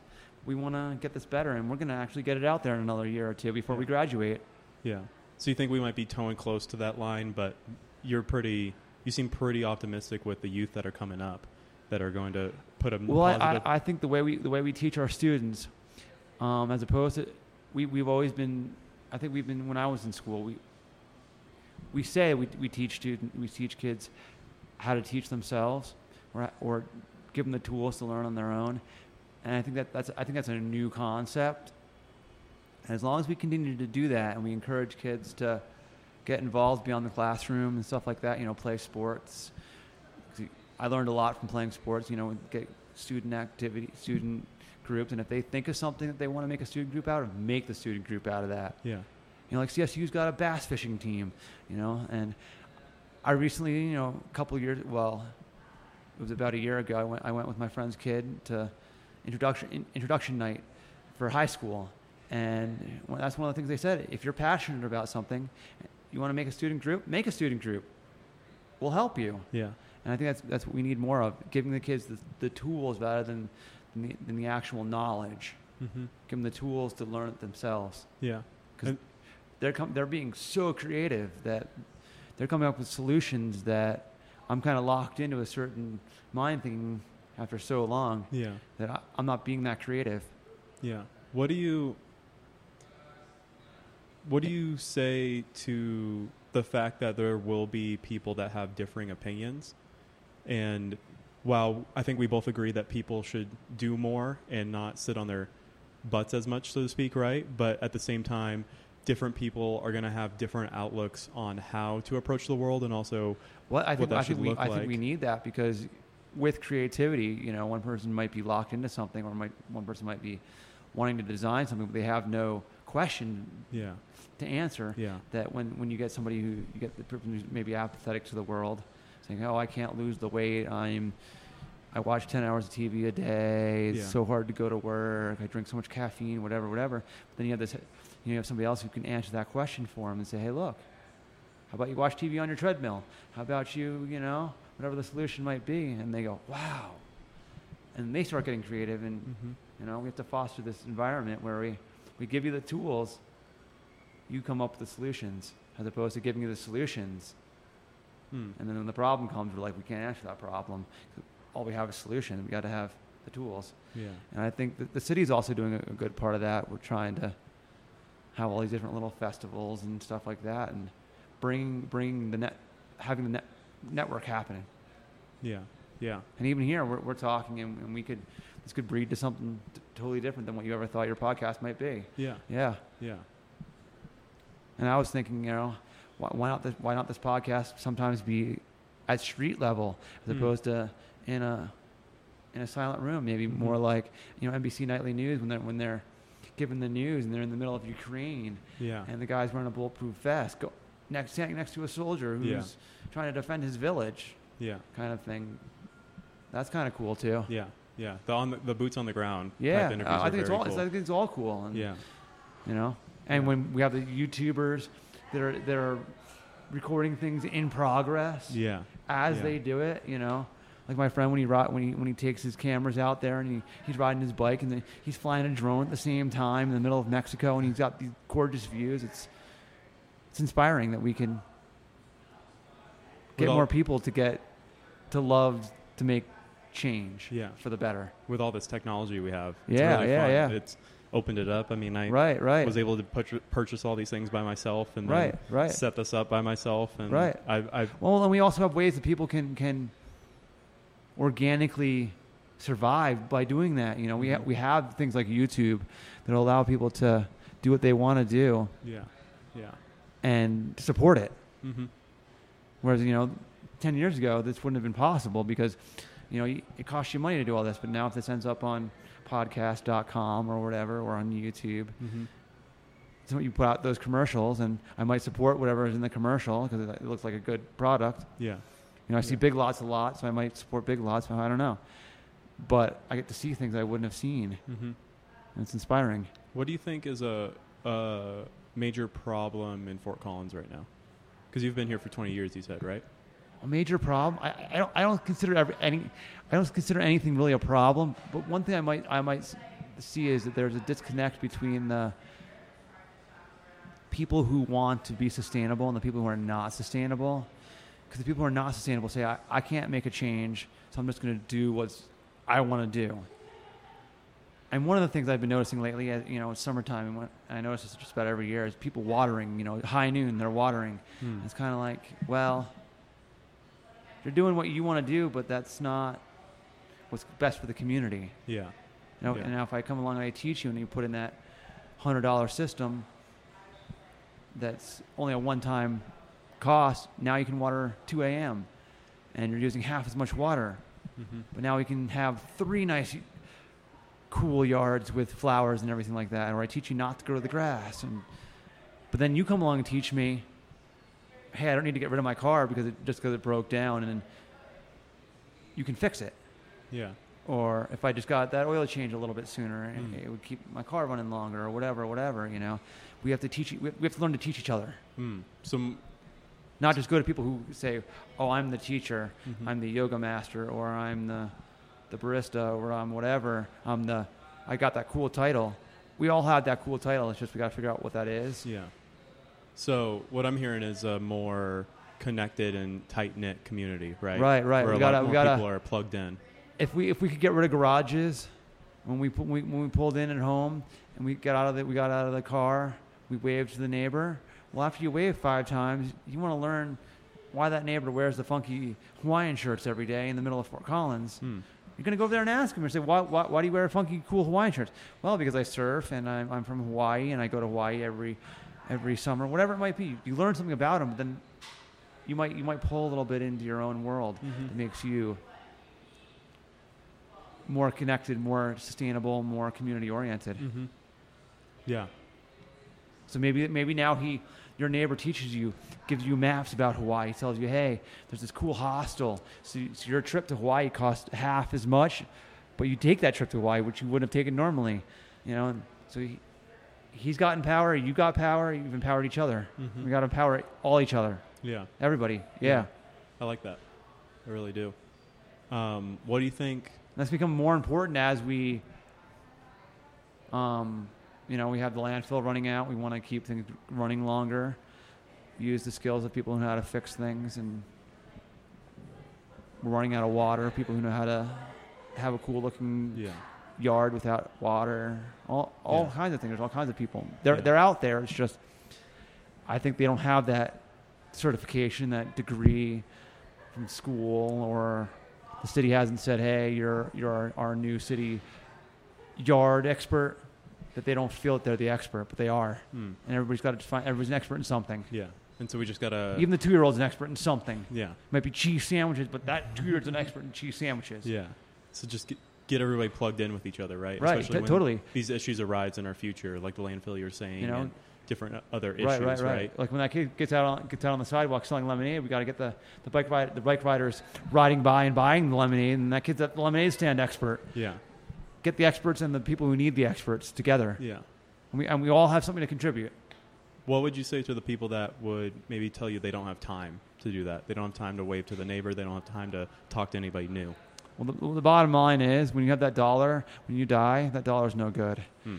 And so, if we make it contribute to the, the community, that dollar is irrelevant. Yeah. You know, they always Yeah. say he who dies with the most stuff wins, but he who dies with the most stuff still dies. And we can't we can't be we can't have we can't have the mentality anymore that the more I take, the better I am. It's not about me anymore. It's about the community. Yeah. And, and if the community allows me to be an expert, I feel valued. I don't need I don't need the money to, to feel valued. And I want to feel valued. I know everybody else wants to feel valued, but Yeah. how do we get them to feel valued? What would you say to the people that maybe have the time but would say no to trying to do any of these things? What would you? They got they got to find they got to find that, that thing they're passionate about. You know, Hmm. maybe maybe it's um they got to try a whole bunch of things that they may or may not be passionate about. You know, Well, they might have passion, but they just don't see the point in meeting new people. Let's say. What about those people? I think when they see other people doing it and they see the possibilities, they will. They, they might be they might be they might not be they might not be apathetic. They might be like the late adopter kind of thing. Yeah. Like I'm, I'm a late adopter on technology, like phones and all that stuff. When I see other people getting value out of it and doing something cool, like when texting came along, I was like, I'm never gonna be, te- never gonna text. Like I don't see a point of it. But then when I saw the value in it, I started texting. So when I Yeah. see a value of somebody having a garden that's not just Kentucky bluegrass that needs a lot of water in, in a desert, I started doing something about it. Mm-hmm. Yeah. And when I saw that my rocks weren't, all the rocks that the HOA had given me, I said, well, I'm going to take a little piece of those, a little bit of those rocks, move them out of the way, and put something where I, I'm feeding the wildlife, I'm feeding the bees, and they're providing me the Disney, they're providing me the Discovery Channel without having to turn on my TV. Hmm. And, I, and that that's blowing my mind. Like it's it's crazy. I, like, I see something new and I, and I text my mom like, and I know she's had a squirrel a million times. When I see my first squirrel, I'm like, "Hey mom, I just got a squirrel," and she's like, "Isn't that beautiful?" I'm like, "That's totally like." And she's Yeah. seen him a million times, and I've seen him a million times at her place, but now it's at my place, and, and like I felt empowered that. I, I brought that squirrel to my place for some reason. Hmm. But I left out water, I left out food, I left out, and I think we need to just empower people to So be you- the, be be the expert yeah. So you without having that to have to have that official Yeah. Structure to it. So you'd say the antidote to the people that maybe won't budge is to just get together the people that will, and it'll be almost infectious of people getting together. Oh, right? definitely, definitely. To, to, It'll be a good cancer, I guess. we've got to be a good cancer on each other, yeah, you know. And when we when we stand out there and we protest, very maybe we, we do activism for very ideas that are that are very strongly opposed. yeah, Um, find the common ground. Say, hey, we Yeah. want we want less cars on the road. yeah, but how do we want you know so if we get a maybe a smaller a smaller road and a bigger bike lane there'll be more bikes but you can still drive and you can drive faster even though you're never going to give up your car don't you want that i'm Yeah. sure you want that Mhm. so you're going to advocate for my bike lane i'm going to advocate for you to have you know yeah, maybe fewer stop signs maybe more roundabouts maybe some i'll advocate for you to get through the town faster even though i, I absolutely hate your car and you hate my bike Mhm. We're going to pl- we're to play together yeah, yeah. we're I gonna always, sorry, I always think uh, there's a, a lot, a little bit of truth on each of the extremisms, so to speak, on the spectrum, right? There, I, I don't think anybody, if they're extremists, is telling the whole story, and there's some nuance in that, but for the majority speaking, and I think the best course is trying to take the best parts of those very periphery ideas, and then finding that middle ground between the two, and moving forward between that, right? Does that make sense?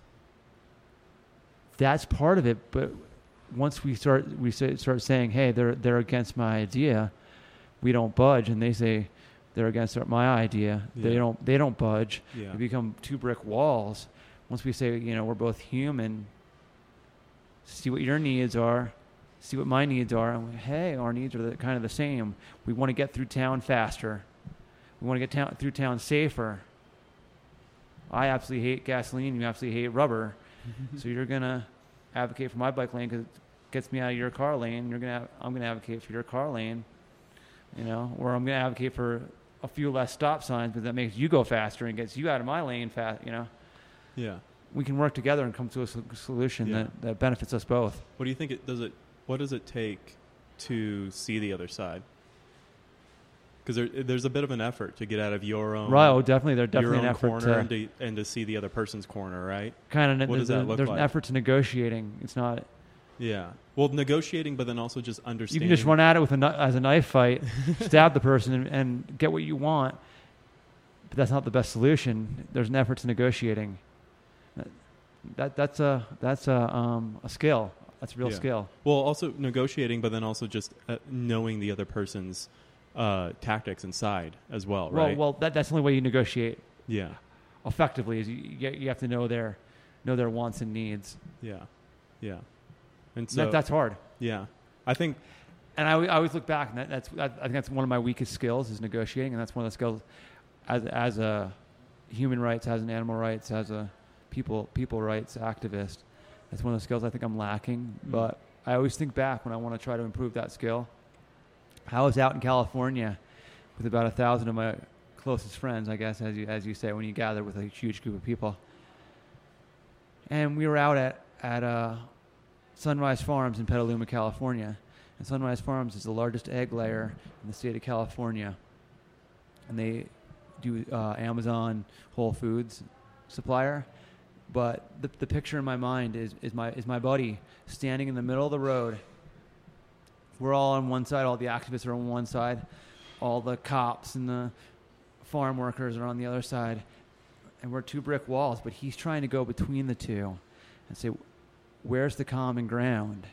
And he got to a point, and, and they said, We'll let you guys go in there and with a camera, but I got to go in there too. And we're like, all right, we'll agree to that, that we can go in there and document what's going on in there with a reporter and a cameraman. And you can come in with us so you know what's going on. And then, then, then the farmer was like, well, I don't agree with this because if we agree that you can take out every unhealthy chicken, you're going to take out all of them. So it kind of broke down a little bit, but we're, we were getting somewhere. And I think the next time around, it's going to be even closer to getting to a solution. Can you back up on that story more? Like, can you tell more about Um, the lead up to that and what it was all about? Way back in the seven years ago, okay. or seven and a half years ago, I was hanging out with a, a group at Colorado State University called Rams Organizing for Animal Rights. And in my mind, I was an animal lover, but in reality, I, I really was not was doing them a disservice by not being a vegan. But I still, I had some of those those tendencies, and so I, I hung out with them because I knew they were animal right, they were animal lovers too and I was just soaking up all the knowledge from them. But I would always introduce myself because I felt I felt bad for the situation. I would always introduce myself as a group vegetarian because I was vegetarian after another series of events. And then we ended up at a, at a and I had already ha- gotten my agricultural degree, so I had a good understanding of how the system works, how farmers work, how the cattle and all that. Not great because it wasn't in, it wasn't in animals, but it was it was enough that I knew something. And we ended up at a sanctuary for farmed animals, and these animals were just like extremely peaceful. And I'm like, as a, a quote unquote self titled cowboy, this this isn't how I expect them to be. Like how they get to, and I, I kind of like how they get to be this way. Like what made them this this calm and collected and like because we had four or five people laying across, you know, a cow that had horns and was 1,500 pounds and didn't care what we did at all. Could have just like turned her head or his head, and two or three of us would have been dead.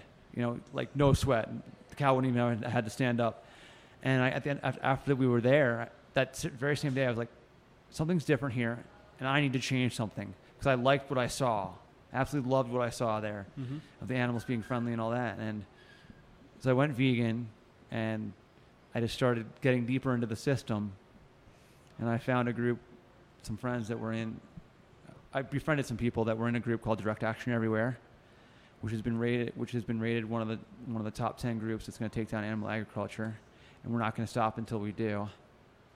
And we get together once once a year for for a week, about a, thousand or more of us, and we disrupt the system as best we can with a thousand people. Okay. And that's one of the things. That's one year we ended up going to Sunrise Farms in Petaluma, California, Okay. and we took out 30 chickens out of the, or 30, we took out, I think it was 32 chickens out of the out of one of the barns, and I, 31 of them survived that day and are still alive. I hope are still alive today. But we documented it all, and, and one of the things we try to do is get all that, get people to understand what the system is, is really like. It's not just a cool carton of eggs in the store. There's a lot more to it than just that, and we want people to start researching that and understanding that. Can you put more detail to that? Like, what was it like going to the farm and negotiating Um, and and getting the chickens and moving them and everything like that? One of the things I do when I show up to situations like this, uh, now that I've been doing it for seven years, I know I have a little bit of expertise. So I try to help the people that are newer have a good experience. So I try to do things so I can create situations that are, that are good for the picture. For example, like we go out to the slaughterhouse out in Greeley, Greeley, which is the, I think the second largest slaughterhouse in the United States, the largest cattle slaughterhouse in the United States. I'll try to stop the trucks so they can get a good picture of all the animals on the truck kind of thing, and they get they have a good experience. I got arrested for that once, but and I'm okay with that because I believe in what, I, what I'm doing. Yeah. And that's the other thing about having having a community that supports itself. You also believe in what you're doing, and you you're bolder and you, you do bigger actions. Like when I go to these conferences and everything, I know that if I'm arrested, I'm going to get out of jail somehow, some way, because there's a thousand other people that were 800 people that were with me that are willing to help me get out of jail. Whereas if I go and do it myself, I don't know how long I'm going to be in jail. I don't know how if I'm going to be able to make a phone call. I don't know if, if mom and dad are even going to know I'm in jail. And I don't know who's going to know if I'm going to. But when there's 800 people and they watch me get arrested, they know where I'm going. They know how to get me out. They'll try to get me out sooner, faster, Mhm. cheaper. So we're we're all more emboldened to do bigger actions when we have that community, Yeah. no matter what it is. And that's that's how we get to go to these Yeah. we go to these farms and we go on them. But we went on this farm, and, and there was a, there's a good Vice video on there where they they filmed they filmed some of the actions that, that happened at, at Sunrise Farms, but then they also include at the end they they come back a few months later and, and interview our lead investigate our lead our negotiator our lead guy on the on the action and they invest they interviewed the farmer but separately. So they're they're talking real candidly and, and it's really cool to see that they're talking honestly and openly. They're not hiding anything. But I went on there and one of the things I like I like to take a lot of photos and document stuff so maybe I I can use those photos to show other people to get them curious and get them asking questions. But I saw, you know, the dead chickens. I saw the what they consider free range, where you know they have two feet of two feet by two feet of green grass, and they have to have access to it. But they're so freaked out they never even go to that. Um, they'll sometimes try to set up a little part of their farm so that we see something that's better than what we know is out there. But we're smart enough, and we've seen enough footage that we know that they're kind of setting it up a little bit so that we say, hey, that, that's a good farm. You re- why'd we rescue from a good farm when we could have rescued from a horrible farm? But we know it's sometimes we know it's set up. But we got on the farm, and there was a team that was going to go in, into the barns. I wasn't part of that team, um, and they were going to take out chickens. Well, and we do full we do the full hazmat with Tyvek suits and everything. So we, in in one of the things we like to do is be able to say in court that we did everything we could to not damage the place, whether it be disease, whether it be violence, whether it be, you know, breaking things. So, so we don't do that. They went in there and they documented it. They had a cameraman go in with as part of our team, and they showed what, what it was like in there. And the farmers got mad and angry at us, and we did our thing. And we came out with 32 chickens, and Yeah. 31 survived the day. But we had a lot of crazy, cool vi- footage of it that we can now. And since I've been there now, I have a story to tell, like I'm Yeah. telling now, Mm-hmm. as opposed to saying, "Oh, I saw this video." I can say, "I was there. I'm in the pictures. Yeah. I took pictures myself." Yeah. What is it like doing that? Like, is it kind of nerve wracking? What? How did? Um, well, the first time you do it, it it's very nerve wracking because you don't know how the whole how the police are going to handle it. Once you've done it a few times, there's power in numbers. When there's when there's more people than there are cops, the cops can't. Cops have to decide like what rules are they going to enforce. We have all these laws, and not all they're not all good laws, and so we you have to violate the bad laws, and that's what we're doing. We're violating some of the bad laws. But they, the cops have now have a decision to make. If we if we enforce, um, say I don't know trespassing, Mm-hmm. how are we going to enforce that? Because we can't arrest 800 people. Mm-hmm. So what are we going to you know? Yeah. Now they have some decisions to make, and we also ask them. In the moment, in the heat of the moment, do you want to arrest us, or do you want to help us? And the animal abuse? We know we know they're seeing it too. Like they're not looking at the same. They're not looking at a different farm than we are. They're not seeing us come out with dead chickens. They're not seeing us come out with you know, and not seeing a dead animal. So, And so we know they have a they have a choice to make too. Is there a negotiation there? Do they? Do There- they There's some negotiation, but it's also we, we, we just we try to plant we try we, we ask them straight to their face.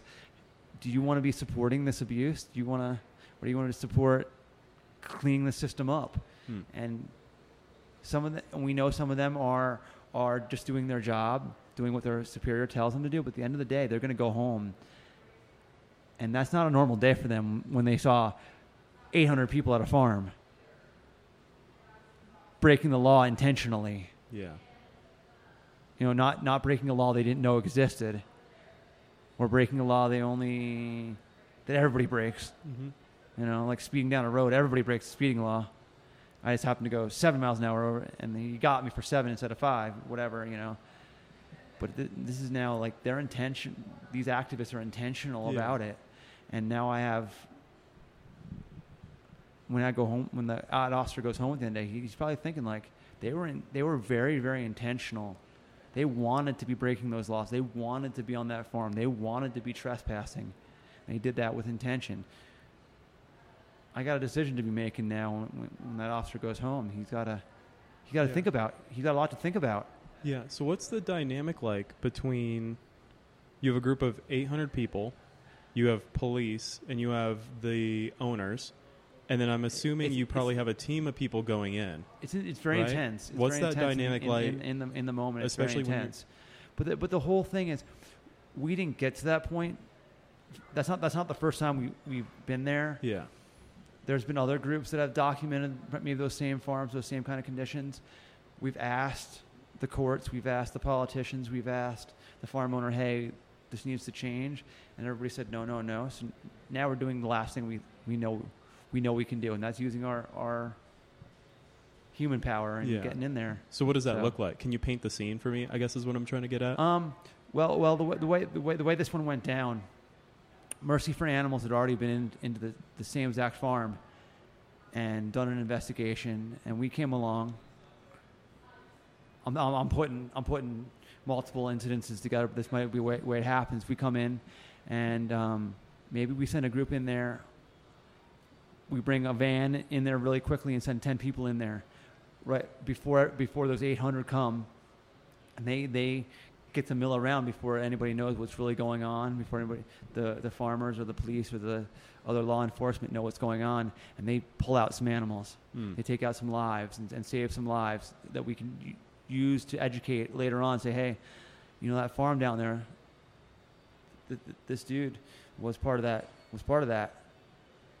And then later in the day, we come on there and we say, look, we go we go in there with the intention of shutting them down permanently, but you know, How does that? What does that look like if you're to succeed? What does that mean exactly? well, we show well we we know the officers aren't going to allow 800 people to stand in the road, stand in front of a farm, block it off a business, Yeah. keep a business from doing their job because they're there to protect money, and they want that business to be doing whatever that business is doing as long as it's legal. Mm-hmm. Whether it's right or wrong, they don't care. They're they're just there to protect to keep that business doing legal legal activity. So we show up as quickly as we can show up, and we all hop out of vans, we all hop out of buses, and we hurry on down to the farm, and we try to save even more lives. Get on that farm, and we're documenting as much as we can to show, because the industry won't let won't let you see. They're not going to show the inside of a barn Mm-hmm. that's that gross and disease ridden and dust filled and cannibalism and injuries and death, Yeah. Are you able? disease. And so we, we, we go in there as quickly as possible. And then finally, the farmers say, well, they're not able to negotiate with us to say, stay off our farm. They end up calling the cops. And then it's kind of like, uh, it's, a, it's a power struggle at that point, Mhm. And we're there until we're forced to leave. Yeah. Uh, can you? Are you able to speak to exactly what you did while you were there? Can you? tell? Well, you while I, that? up until this point, I've, I've only ever been there as a witness, but I've actually gone. We, we, we do it in teams. Okay. We, have a, we have a green, a yellow, and a red team. okay. All teams are arrestable. All teams are participating in illegal in illegal activity as far as the law is concerned. Okay. But the green team stays in areas where they're they're not they're they're most they're most legal. Okay. The yellow team gets kind of in the middle. They get into a legal, an illegal situation. They- They're not actually the ones rescuing. The red team is the, is the team that rescues. And I've always been on the yellow team, so I've Okay. been witnessing the rescues. Gotcha. And the red team is the one that goes in the barns. They're the ones that open up cages and actually take out beings and stuff like that. But Gotcha. still, everybody else is still super important because we're all arrestable. Yeah. And when a cop only has 10 people to arrest, he's going to arrest all 10 and he's going to leave them in prison and they're not going to do anything about it. When there's 500 or more people to arrest Mhm. that are po- they can arrest, they're going to be a little more picky choosy on who Mhm. they arrest. And when they know that we're prepared for the arrest, we're, we know what happens when we're in prison. We we know to to keep quiet. We know how to defeat the the prisoner's dilemma game that most people don't know how to defeat. Um, we don't talk to the cops. We know how to nego- We have professional, basically professional negotiator. There's a few people on our team that we, we've and we've done a lot of training for all this. That they know we're not rookies, and so the cops are a little different in the way they interact with us. And Yeah. so, but But- we're using we, we try to use it to our advantage and expose it. That's our biggest thing. Is we want to expose these places of violence, and get the people who say, "I'm just buying humane meat. I'm just buying it from the local farmer," but it's still the same slaughterhouse. It's still the same egg farm, and it's all violent. Okay. Um, you said this was documented. Could people be directed to somewhere where they can see this stuff? Um, Is there a place they can look? When we have our week long conferences, there's usually people we, we designate to be professional photographers, but anybody can take photos. Yeah.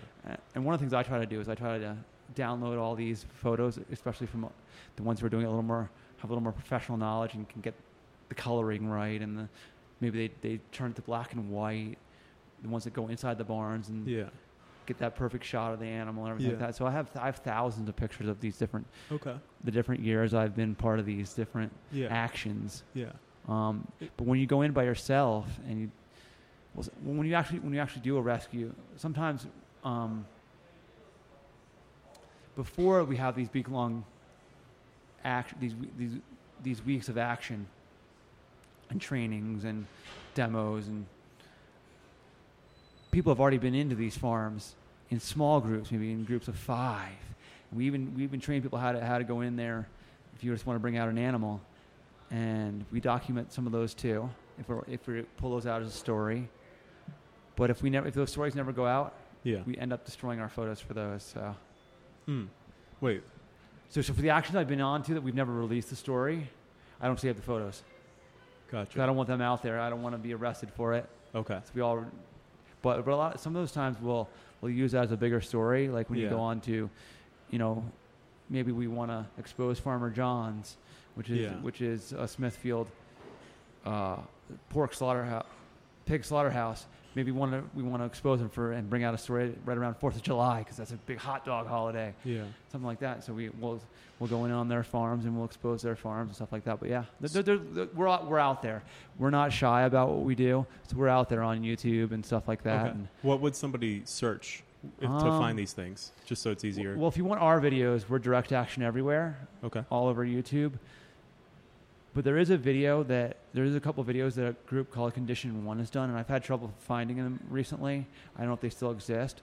But there's a group called Condition One, and they're known for making VR videos. Hmm. and they're also willing to go into ille- illegal situations like Vice and those kind of new, newsy type Yeah. won't won't continue on the action once it becomes illegal. They'll stay on legal grounds. But Condition One has followed us in on a couple actions, and they're in VR. We have one of the largest uh, CAFO confined animal feeding operation in the world out, in, which is owned by Smithfield out in Milford, Yeah. Utah. Yeah. We have, we have a VR of that. And there's there's a really, there was a really cool VR of a egg farm. Hmm. And walking down, you can see how just yes, how massive these barns are. It looks like it looks like it's on a loop. And It's just massive. What is the line between making a documentary out of film that was taken of illegal action and taking of legal action? Like, why would you hold that film back if it would give you more publicity? I know that there's the legal part of it, but what what's the Um, nature of that? Because to me, you guys are already committing it, and so the documenting right, right. it When, when we and go putting in there, that out there would really show people, right? So right, why we- hold that back? you're talking about when we go in there and rescue like a single animal and it never turns into anything huge. Why not release it? Um, sometimes we will release it. Sometimes we we it wasn't a big enough story to to put to, out. really, to put out there, Okay. and so we'll, we'll, we saved the animal, Okay. and we say the animal came Yeah. from a horrible situation, but we not, might not tell you where that animal came from. Okay. So So is it more like a a, nece- a, a thought of telling a good story over right, worrying right. about that's, the that's legalese huge, of That's huge. Is that more? a lot of it. There's a lot of it. It's telling, it's telling a really good story, Okay. telling a truthful story, Yeah. and so that people see where what the industry won't, won't show you. Gotcha. Like, th- th- there are people, and we don't do it. But there's people called un- undercover investigators, and they're they're extremely powerful, and we're extremely thankful for some of a lot of the work they've done. Like Mercy for Animals does that, and what they'll do is they'll get their investigators employed by these slaughterhouses or employed by these farms, or whatever. But every day they go to work, they have cameras on them, and they're recording all this stuff and recording all the violence that goes on because maybe there was some report that pigs were being kicked in the slaughterhouse on a continual basis. So they get a job in the slaughterhouse and then document it. But that can be that can be almost they're risking their life sometimes for that. yeah. Because if the other slaughterhouse fi- workers find out that their actions are being documented for legality purposes, they might want to kill them. Yeah. Yeah. Or at the very least have them arrested or something like that, right? Oh, definitely. Yeah, Yeah. yeah. And then the, and, and a lot of times these people are vegans, uh, like myself, and they'll at lunchtime they'll give them a burger and say, "Hey, have some burgers with us." If you don't want to die, you got to eat the burger, Yeah. even though that's like you know against your morals. yeah. Yeah. th- you know they do it. There's been Are so, there so working in like a slaughterhouse is one of the hardest jobs in the United States to, to get. I believe that. Yeah. It, I heard somewhere that it was has one of the highest turnover rates Well, so it's many people. extremely high turnover rate. And it's also high drug use. High P- they get PTSD at a higher rate than Yeah. military. They also have a lot of there's a lot of violence. Like they bring home violence to, at home because if you're slitting a using a knife and it becomes second nature to slit an animal's throat, Yeah. what's going to stop you from doing it at home? Maybe. Yeah. They have a higher PTSD PTSD rate than, Than the military. military. Uh-huh. Really? Wow. Um, Well, on a, on a, on a day-to-day basis, the military's not always seeing seeing violence. You know, a lot of times they're training, they're learning to be heroes and all that. Whereas in, in a slaughterhouse, you're just another person trying to slit throats as fast as you can slit throats or whatever your Hmm. your one little piece of the, the entire puzzle is. yeah. What would you? Are there specific laws you can point to that are bad animal laws? You would say, like, can you name any? Well, Or- the law we're, we're, we're trying we're trying to overturn a few laws that will basically make the animal agriculture almost illegal. Um, one of them is the right to rescue. The fact that we go into these farms without permission and take out animals. We'd have every animal out of there as fast as we can get them out of there if it was legal. We, in the state of California, we we had we introduced a bill and had a legislator, uh, a California legislator, introduce it to ban the expansion and new building of of slaughterhouses and factory farms. A factory farm is anything larger than about 300 head, 300 individual animals. And they were all gung ho for it, and they at the very at the end they turned it into another study instead of actually wanting to make it a law. And we Hmm. so there's a lot of mon- there's a lot of dark money in politics, and it corrupts the system quite a bit. Yeah. because they you can buy what you want, whether it's right or wrong. Yeah. Yeah. Like I can Um, buy the fact that my vehicle might not have very good gas mileage, or I can buy whatever. Yeah.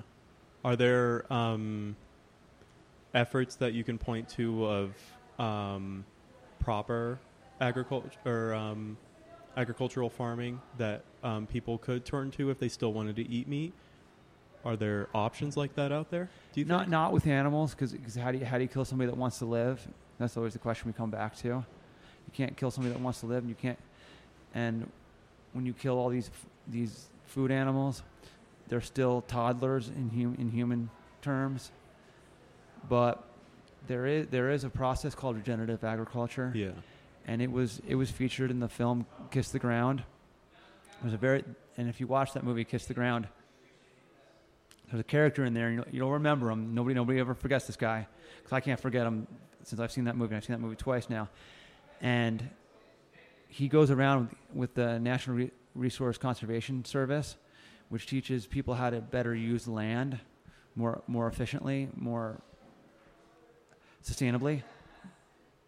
and they were teaching farmers how to have these these classes about how you can do the three level farming so that the system kind of keeps itself going without having to have fertilizer. And you know you have animals come in there and they'll make the ground right. You have the pollinators will come in and make the ground right. You have the animals some animals will come in and eat some of the stuff and move the seeds around.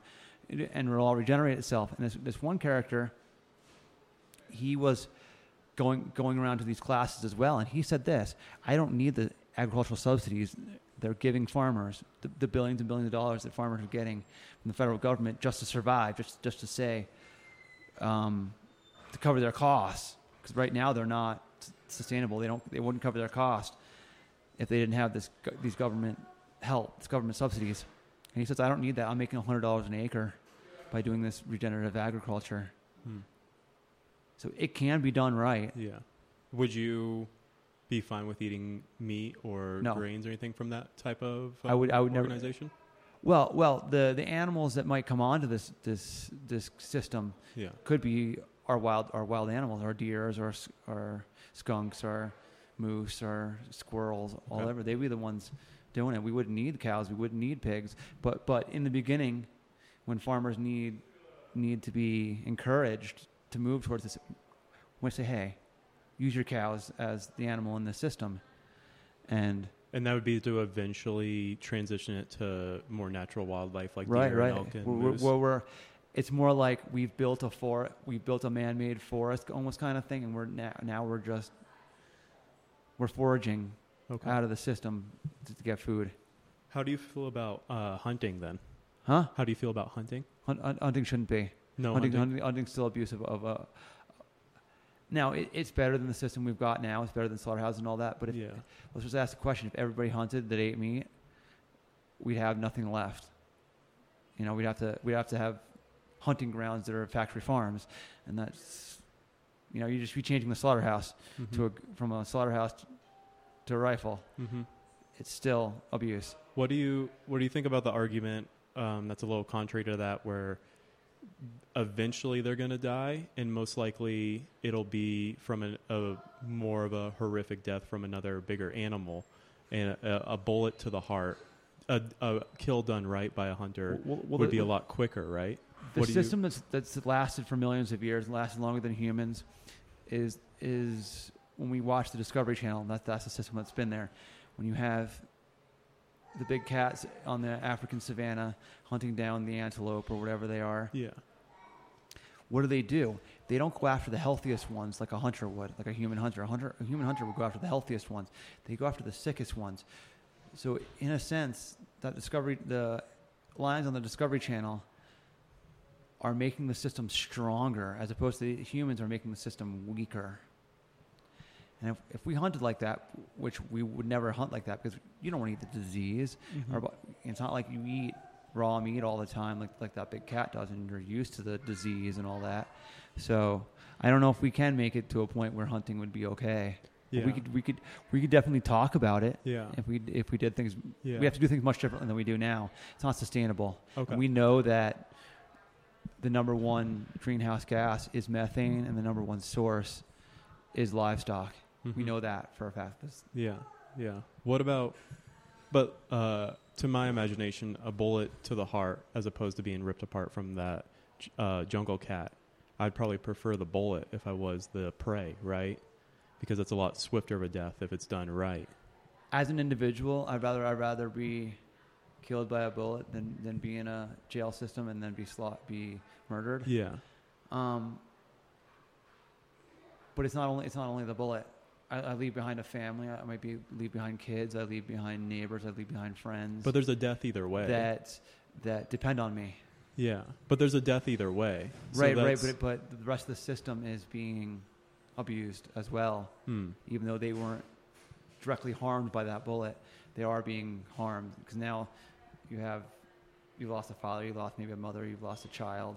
But if you if you lost that father to being killed by a predator animal, it's it's the same Maybe you wouldn't. Maybe, maybe effect, right? that, that that's that that.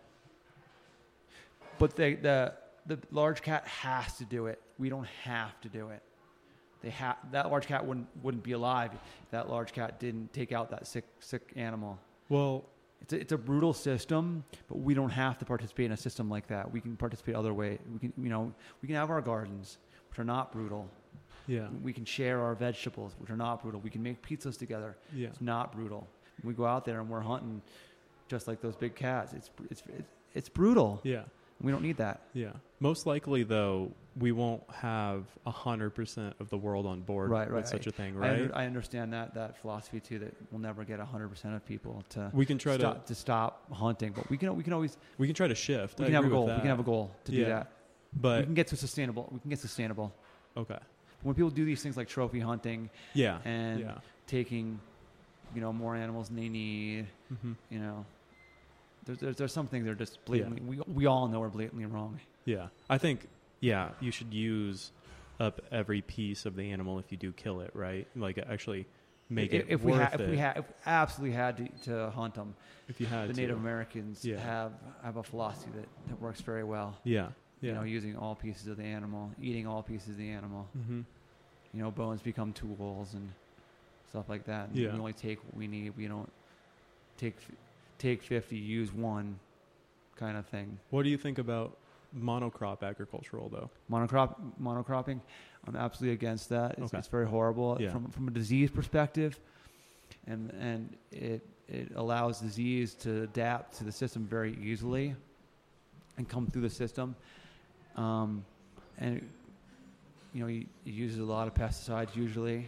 a lot of harmful chemicals, even though a lot of these chemicals are photoreactive and they do a lot of things to bring the rate of usage down very very low. They say, you know, they did they they figure out an L, LD50, which is what does it take to kill 50% of the pest organism, and then take that down by like, like an order of like a thousand, and now it should be safe, but you know, it's still it's still using these toxic chemicals.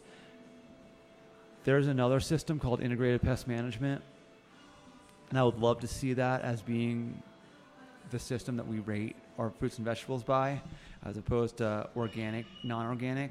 And integrated pest management is basically a system where you have to get so many points, and then your crop gets certified integrated pest management. But these points, you get more points for things that are more environmentally friendly. So let's say I uh, Kind of like the app, right? kind of like kind of like S- sort of, right? Sort of. Now, Yeah. if I do things like I, I spray, I spray, I spray for a disease. Okay, I'll give you, I'll give you two points. Instead, I go and I use a predatory bug that eats the bad bugs. Well, that's much better than spraying, so I'll give you ten points. Gotcha. Or I instead of tilling, I hand, I hand weed. I might get you fifty points. Yeah. And once you get to 100 or whatever the whatever you need to get to, out of so many choices of things you can do, you get certified. Yeah. So I know if, if you're certified, you're doing much more than the guy who's not certified. Yeah. Yeah. And it was talked about years ago when I was in school Mhm. using this as a system. Is there a like a a definition or word you can call that system? Like- Integrated pest management. Integrated pest management. Okay, that's the- okay. Yeah, yeah. yeah, yeah. Yeah, I've I learned, I, heard of learned, I learned that term at CSU, and there's classes in integrated integrated Yeah. pest management. Yeah, It's kind of like taking non-toxic methods, preferring. But remember, we also have to remember that when I have when I have ten guys go out there and weed a field, that takes a lot more time and energy and costs and paychecks than just running a checker through it Mhm. in ha- in an hour or two hours. Yeah. So it's got you got to weigh. It costs more to have a, a system that's more environmentally friendly. hmm yeah, yeah. But Um, we're, we're gonna have to be thinking about that as we have water going away, as we have, you know, we're losing biodiversity that's, that's vital to our human human existence. You know, Yeah. We're not, at least we're talking about we're talking about things like not having honeybees versus having native bees. We're, we're, having a good conversation. We're starting, and I'm, I'm encouraged by that yeah, and places like higher education, places of higher education who specialize in this stuff, like Colorado State University being a fantastic place, they're they're getting that information out there. They're getting those conversations started. yeah, yeah. I like, or like your optimism. I And like. even, even at the individual level, we're talking about xeriscaping in a, in a at the individual home home Mhm. level. We're talking about not having invasive plants, not having so the conversations are starting and they need to be much stronger. Mm-hmm. We have people like you know Greta Thunberg out there who's who's has some pretty strong asks that need to happen, but she's going she's going all over the world talking to different governments and she's making a Yeah. at, at 19 years old she's making a huge huge impact on the world. We Yeah. need that's the kind of people we need. Yeah, yeah. Um, I think we're gonna get close to wrapping it up here. It's been Sounds great good. talking with you. Do you Yeah, have any yeah. final thoughts you want to just put out there before anything else? Well, I'll, I'll go back to I'll go back to the, the, the basic groundwork for everybody Yeah, that I think we all need to get involved in in our own communities. And if there's something that makes you passionate, find something related to that and fight for that with 100% of your blood, sweat, and tears. And you, you'll make change in the world that's positive. You might not change everything, but you'll make some changes that are positive. yeah, yeah. Put some action into your community, right? Right, That- correct, correct. that And you love to do. Find, find, and and if you're passionate about something, I guarantee you, there's ten or hundred or thousand other people that are also passionate about the same thing. Yeah, So, fi- so find that nonprofit. Find that maybe there's a researcher, maybe there's a pr- professor locally that's also passionate. You're not the first one to, to do any of these ideas that, that you're getting passionate about. yeah, Get connected, yeah, And but get passionate because this Mhm. world needs passionate people. yeah. Um, so, what I like to do, most of this is pretty free form, but at the end I ask a question. Um, what it is is the previous person I had on asked a question for the next person on, and they didn't know it was going to be you, but there's just questions getting passed down. Okay, and so um, after I ask you, I'll ask you for your question, and it'll be passed on to the next person I have on, just to, as a fun little thing. Um, and so this is all the questions I've had, um, and it, it it it can be anything as a question. So I have two questions for you. Okay. One is, um, are you more of a sock sock shoe shoe kind of person, or a sock shoe sock shoe kind of person? Th- That's a question I've actually debated in my own brain qu- quite a bit because that's, that's something that people are like. I think people use that to, to tell your mental capacity, like "Are you insane?" kind of thing. Mm. But there's no right answer to that question. And um, What is it for you? I'm one of those minimalist runners. Okay. I don't wear socks. I don't. I try not to. Wear, well, I wear socks and shoes very infrequently. Yeah. But I read the book Born to Run, Mm. Yeah. Yeah. and it featured a group. They got they got a bunch of uh, Americans that were known for in the ultra running world when it was very when it was pretty young in this in this country. And they went down. They visited the Tarahumara Indians, who run in who run in these sandals called huaraches. And one of the one of the guys who runs barefoot as much as he can, and when you know it gets too rocky or it gets glass or some danger, he throws on Vibram. He was throwing on Vibram Five Fingers. We all know them. Yeah. They were the, like the, but then he came back and he created his own, his own, more upscale huaraches, and those are basically what I wear. So I run in sandals. Okay. So you're just uh, a shoe shoe. There's no socks. There. Exactly. Yeah. I guess. I guess if you want to put it that way, yeah. And then um, he had a second question. Uh, when you eat fruit salad, is it multiple fruits on your fork at a time, or one fruit at a time? Eating a fruit salad. I don't eat a fruit salad very often. I, I should probably make. Well, I don't make my own fruit salad very often. Usually, when I eat a fruit salad, it comes out of a little little dole can, Yeah. so it, it's with a spoon. Okay. I usually I usually drink the juice first, so I don't make a mess everywhere. it comes right to the top of the can, and then it's I scoop. So it's kind of there's a lot of variety on that on that spoon. I don't and half the time it's all the same color because it's been sitting in that can so Yeah. long. I don't know what's what. you know, pears and grapes usually Yeah. become the same color. Sometimes I don't even know if they're what they are. What they are. but I should be doing better about that. no, it's okay. Making my own. And it's a great time to be having watermelon. mm-hmm. Watermelons are are very versatile. Yeah. They got they got a little bit of salt in them. They got a little bit of. They taste really good, and you can do a lot of stuff with them. You can make smoothies out of them because they'll they're a lot of water. But yeah. I should get on the watermelon thing. That reminds me. And uh, to finish up, what question would you like to propose to the next person on? It can be anything you want. It can be serious or anything. Well, my, my friends have thought a lot about this question. I don't have a, a solid answer for it. Okay. But if we had a society that had no money, what would it look like? Hmm. Awesome. Do you do you have any sort of an answer for that? I love the question. I, I think it'll it'll it'll it'll back us up. It'll be kind it'll be kind of uh, a hybrid between. I think it'll eventually go back to money, but it'll, it might be trading something that, that we can consume. Hmm.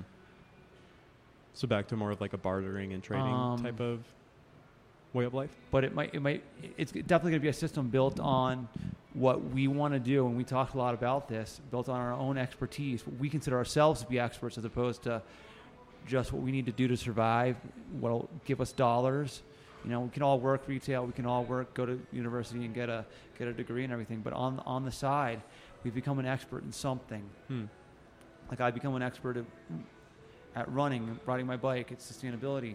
But, but that doesn't pay me any money. That makes me. But in a moneyless society, I'll be able to do those things and teach people to do those things and help people do those things. Yeah. Awesome. And then they'll be able to help me do what they want to do. And, and, the, and the bottom line is, at the end of the day, when we lay down and put our head on a pillow, we'll all feel valued as opposed to paid. When you, when you get paid, you're not always feeling valued. And when we feel valued, it's a hell, it'll be a much healthier society. Yeah. Yeah. Awesome. That's a great way to wrap up.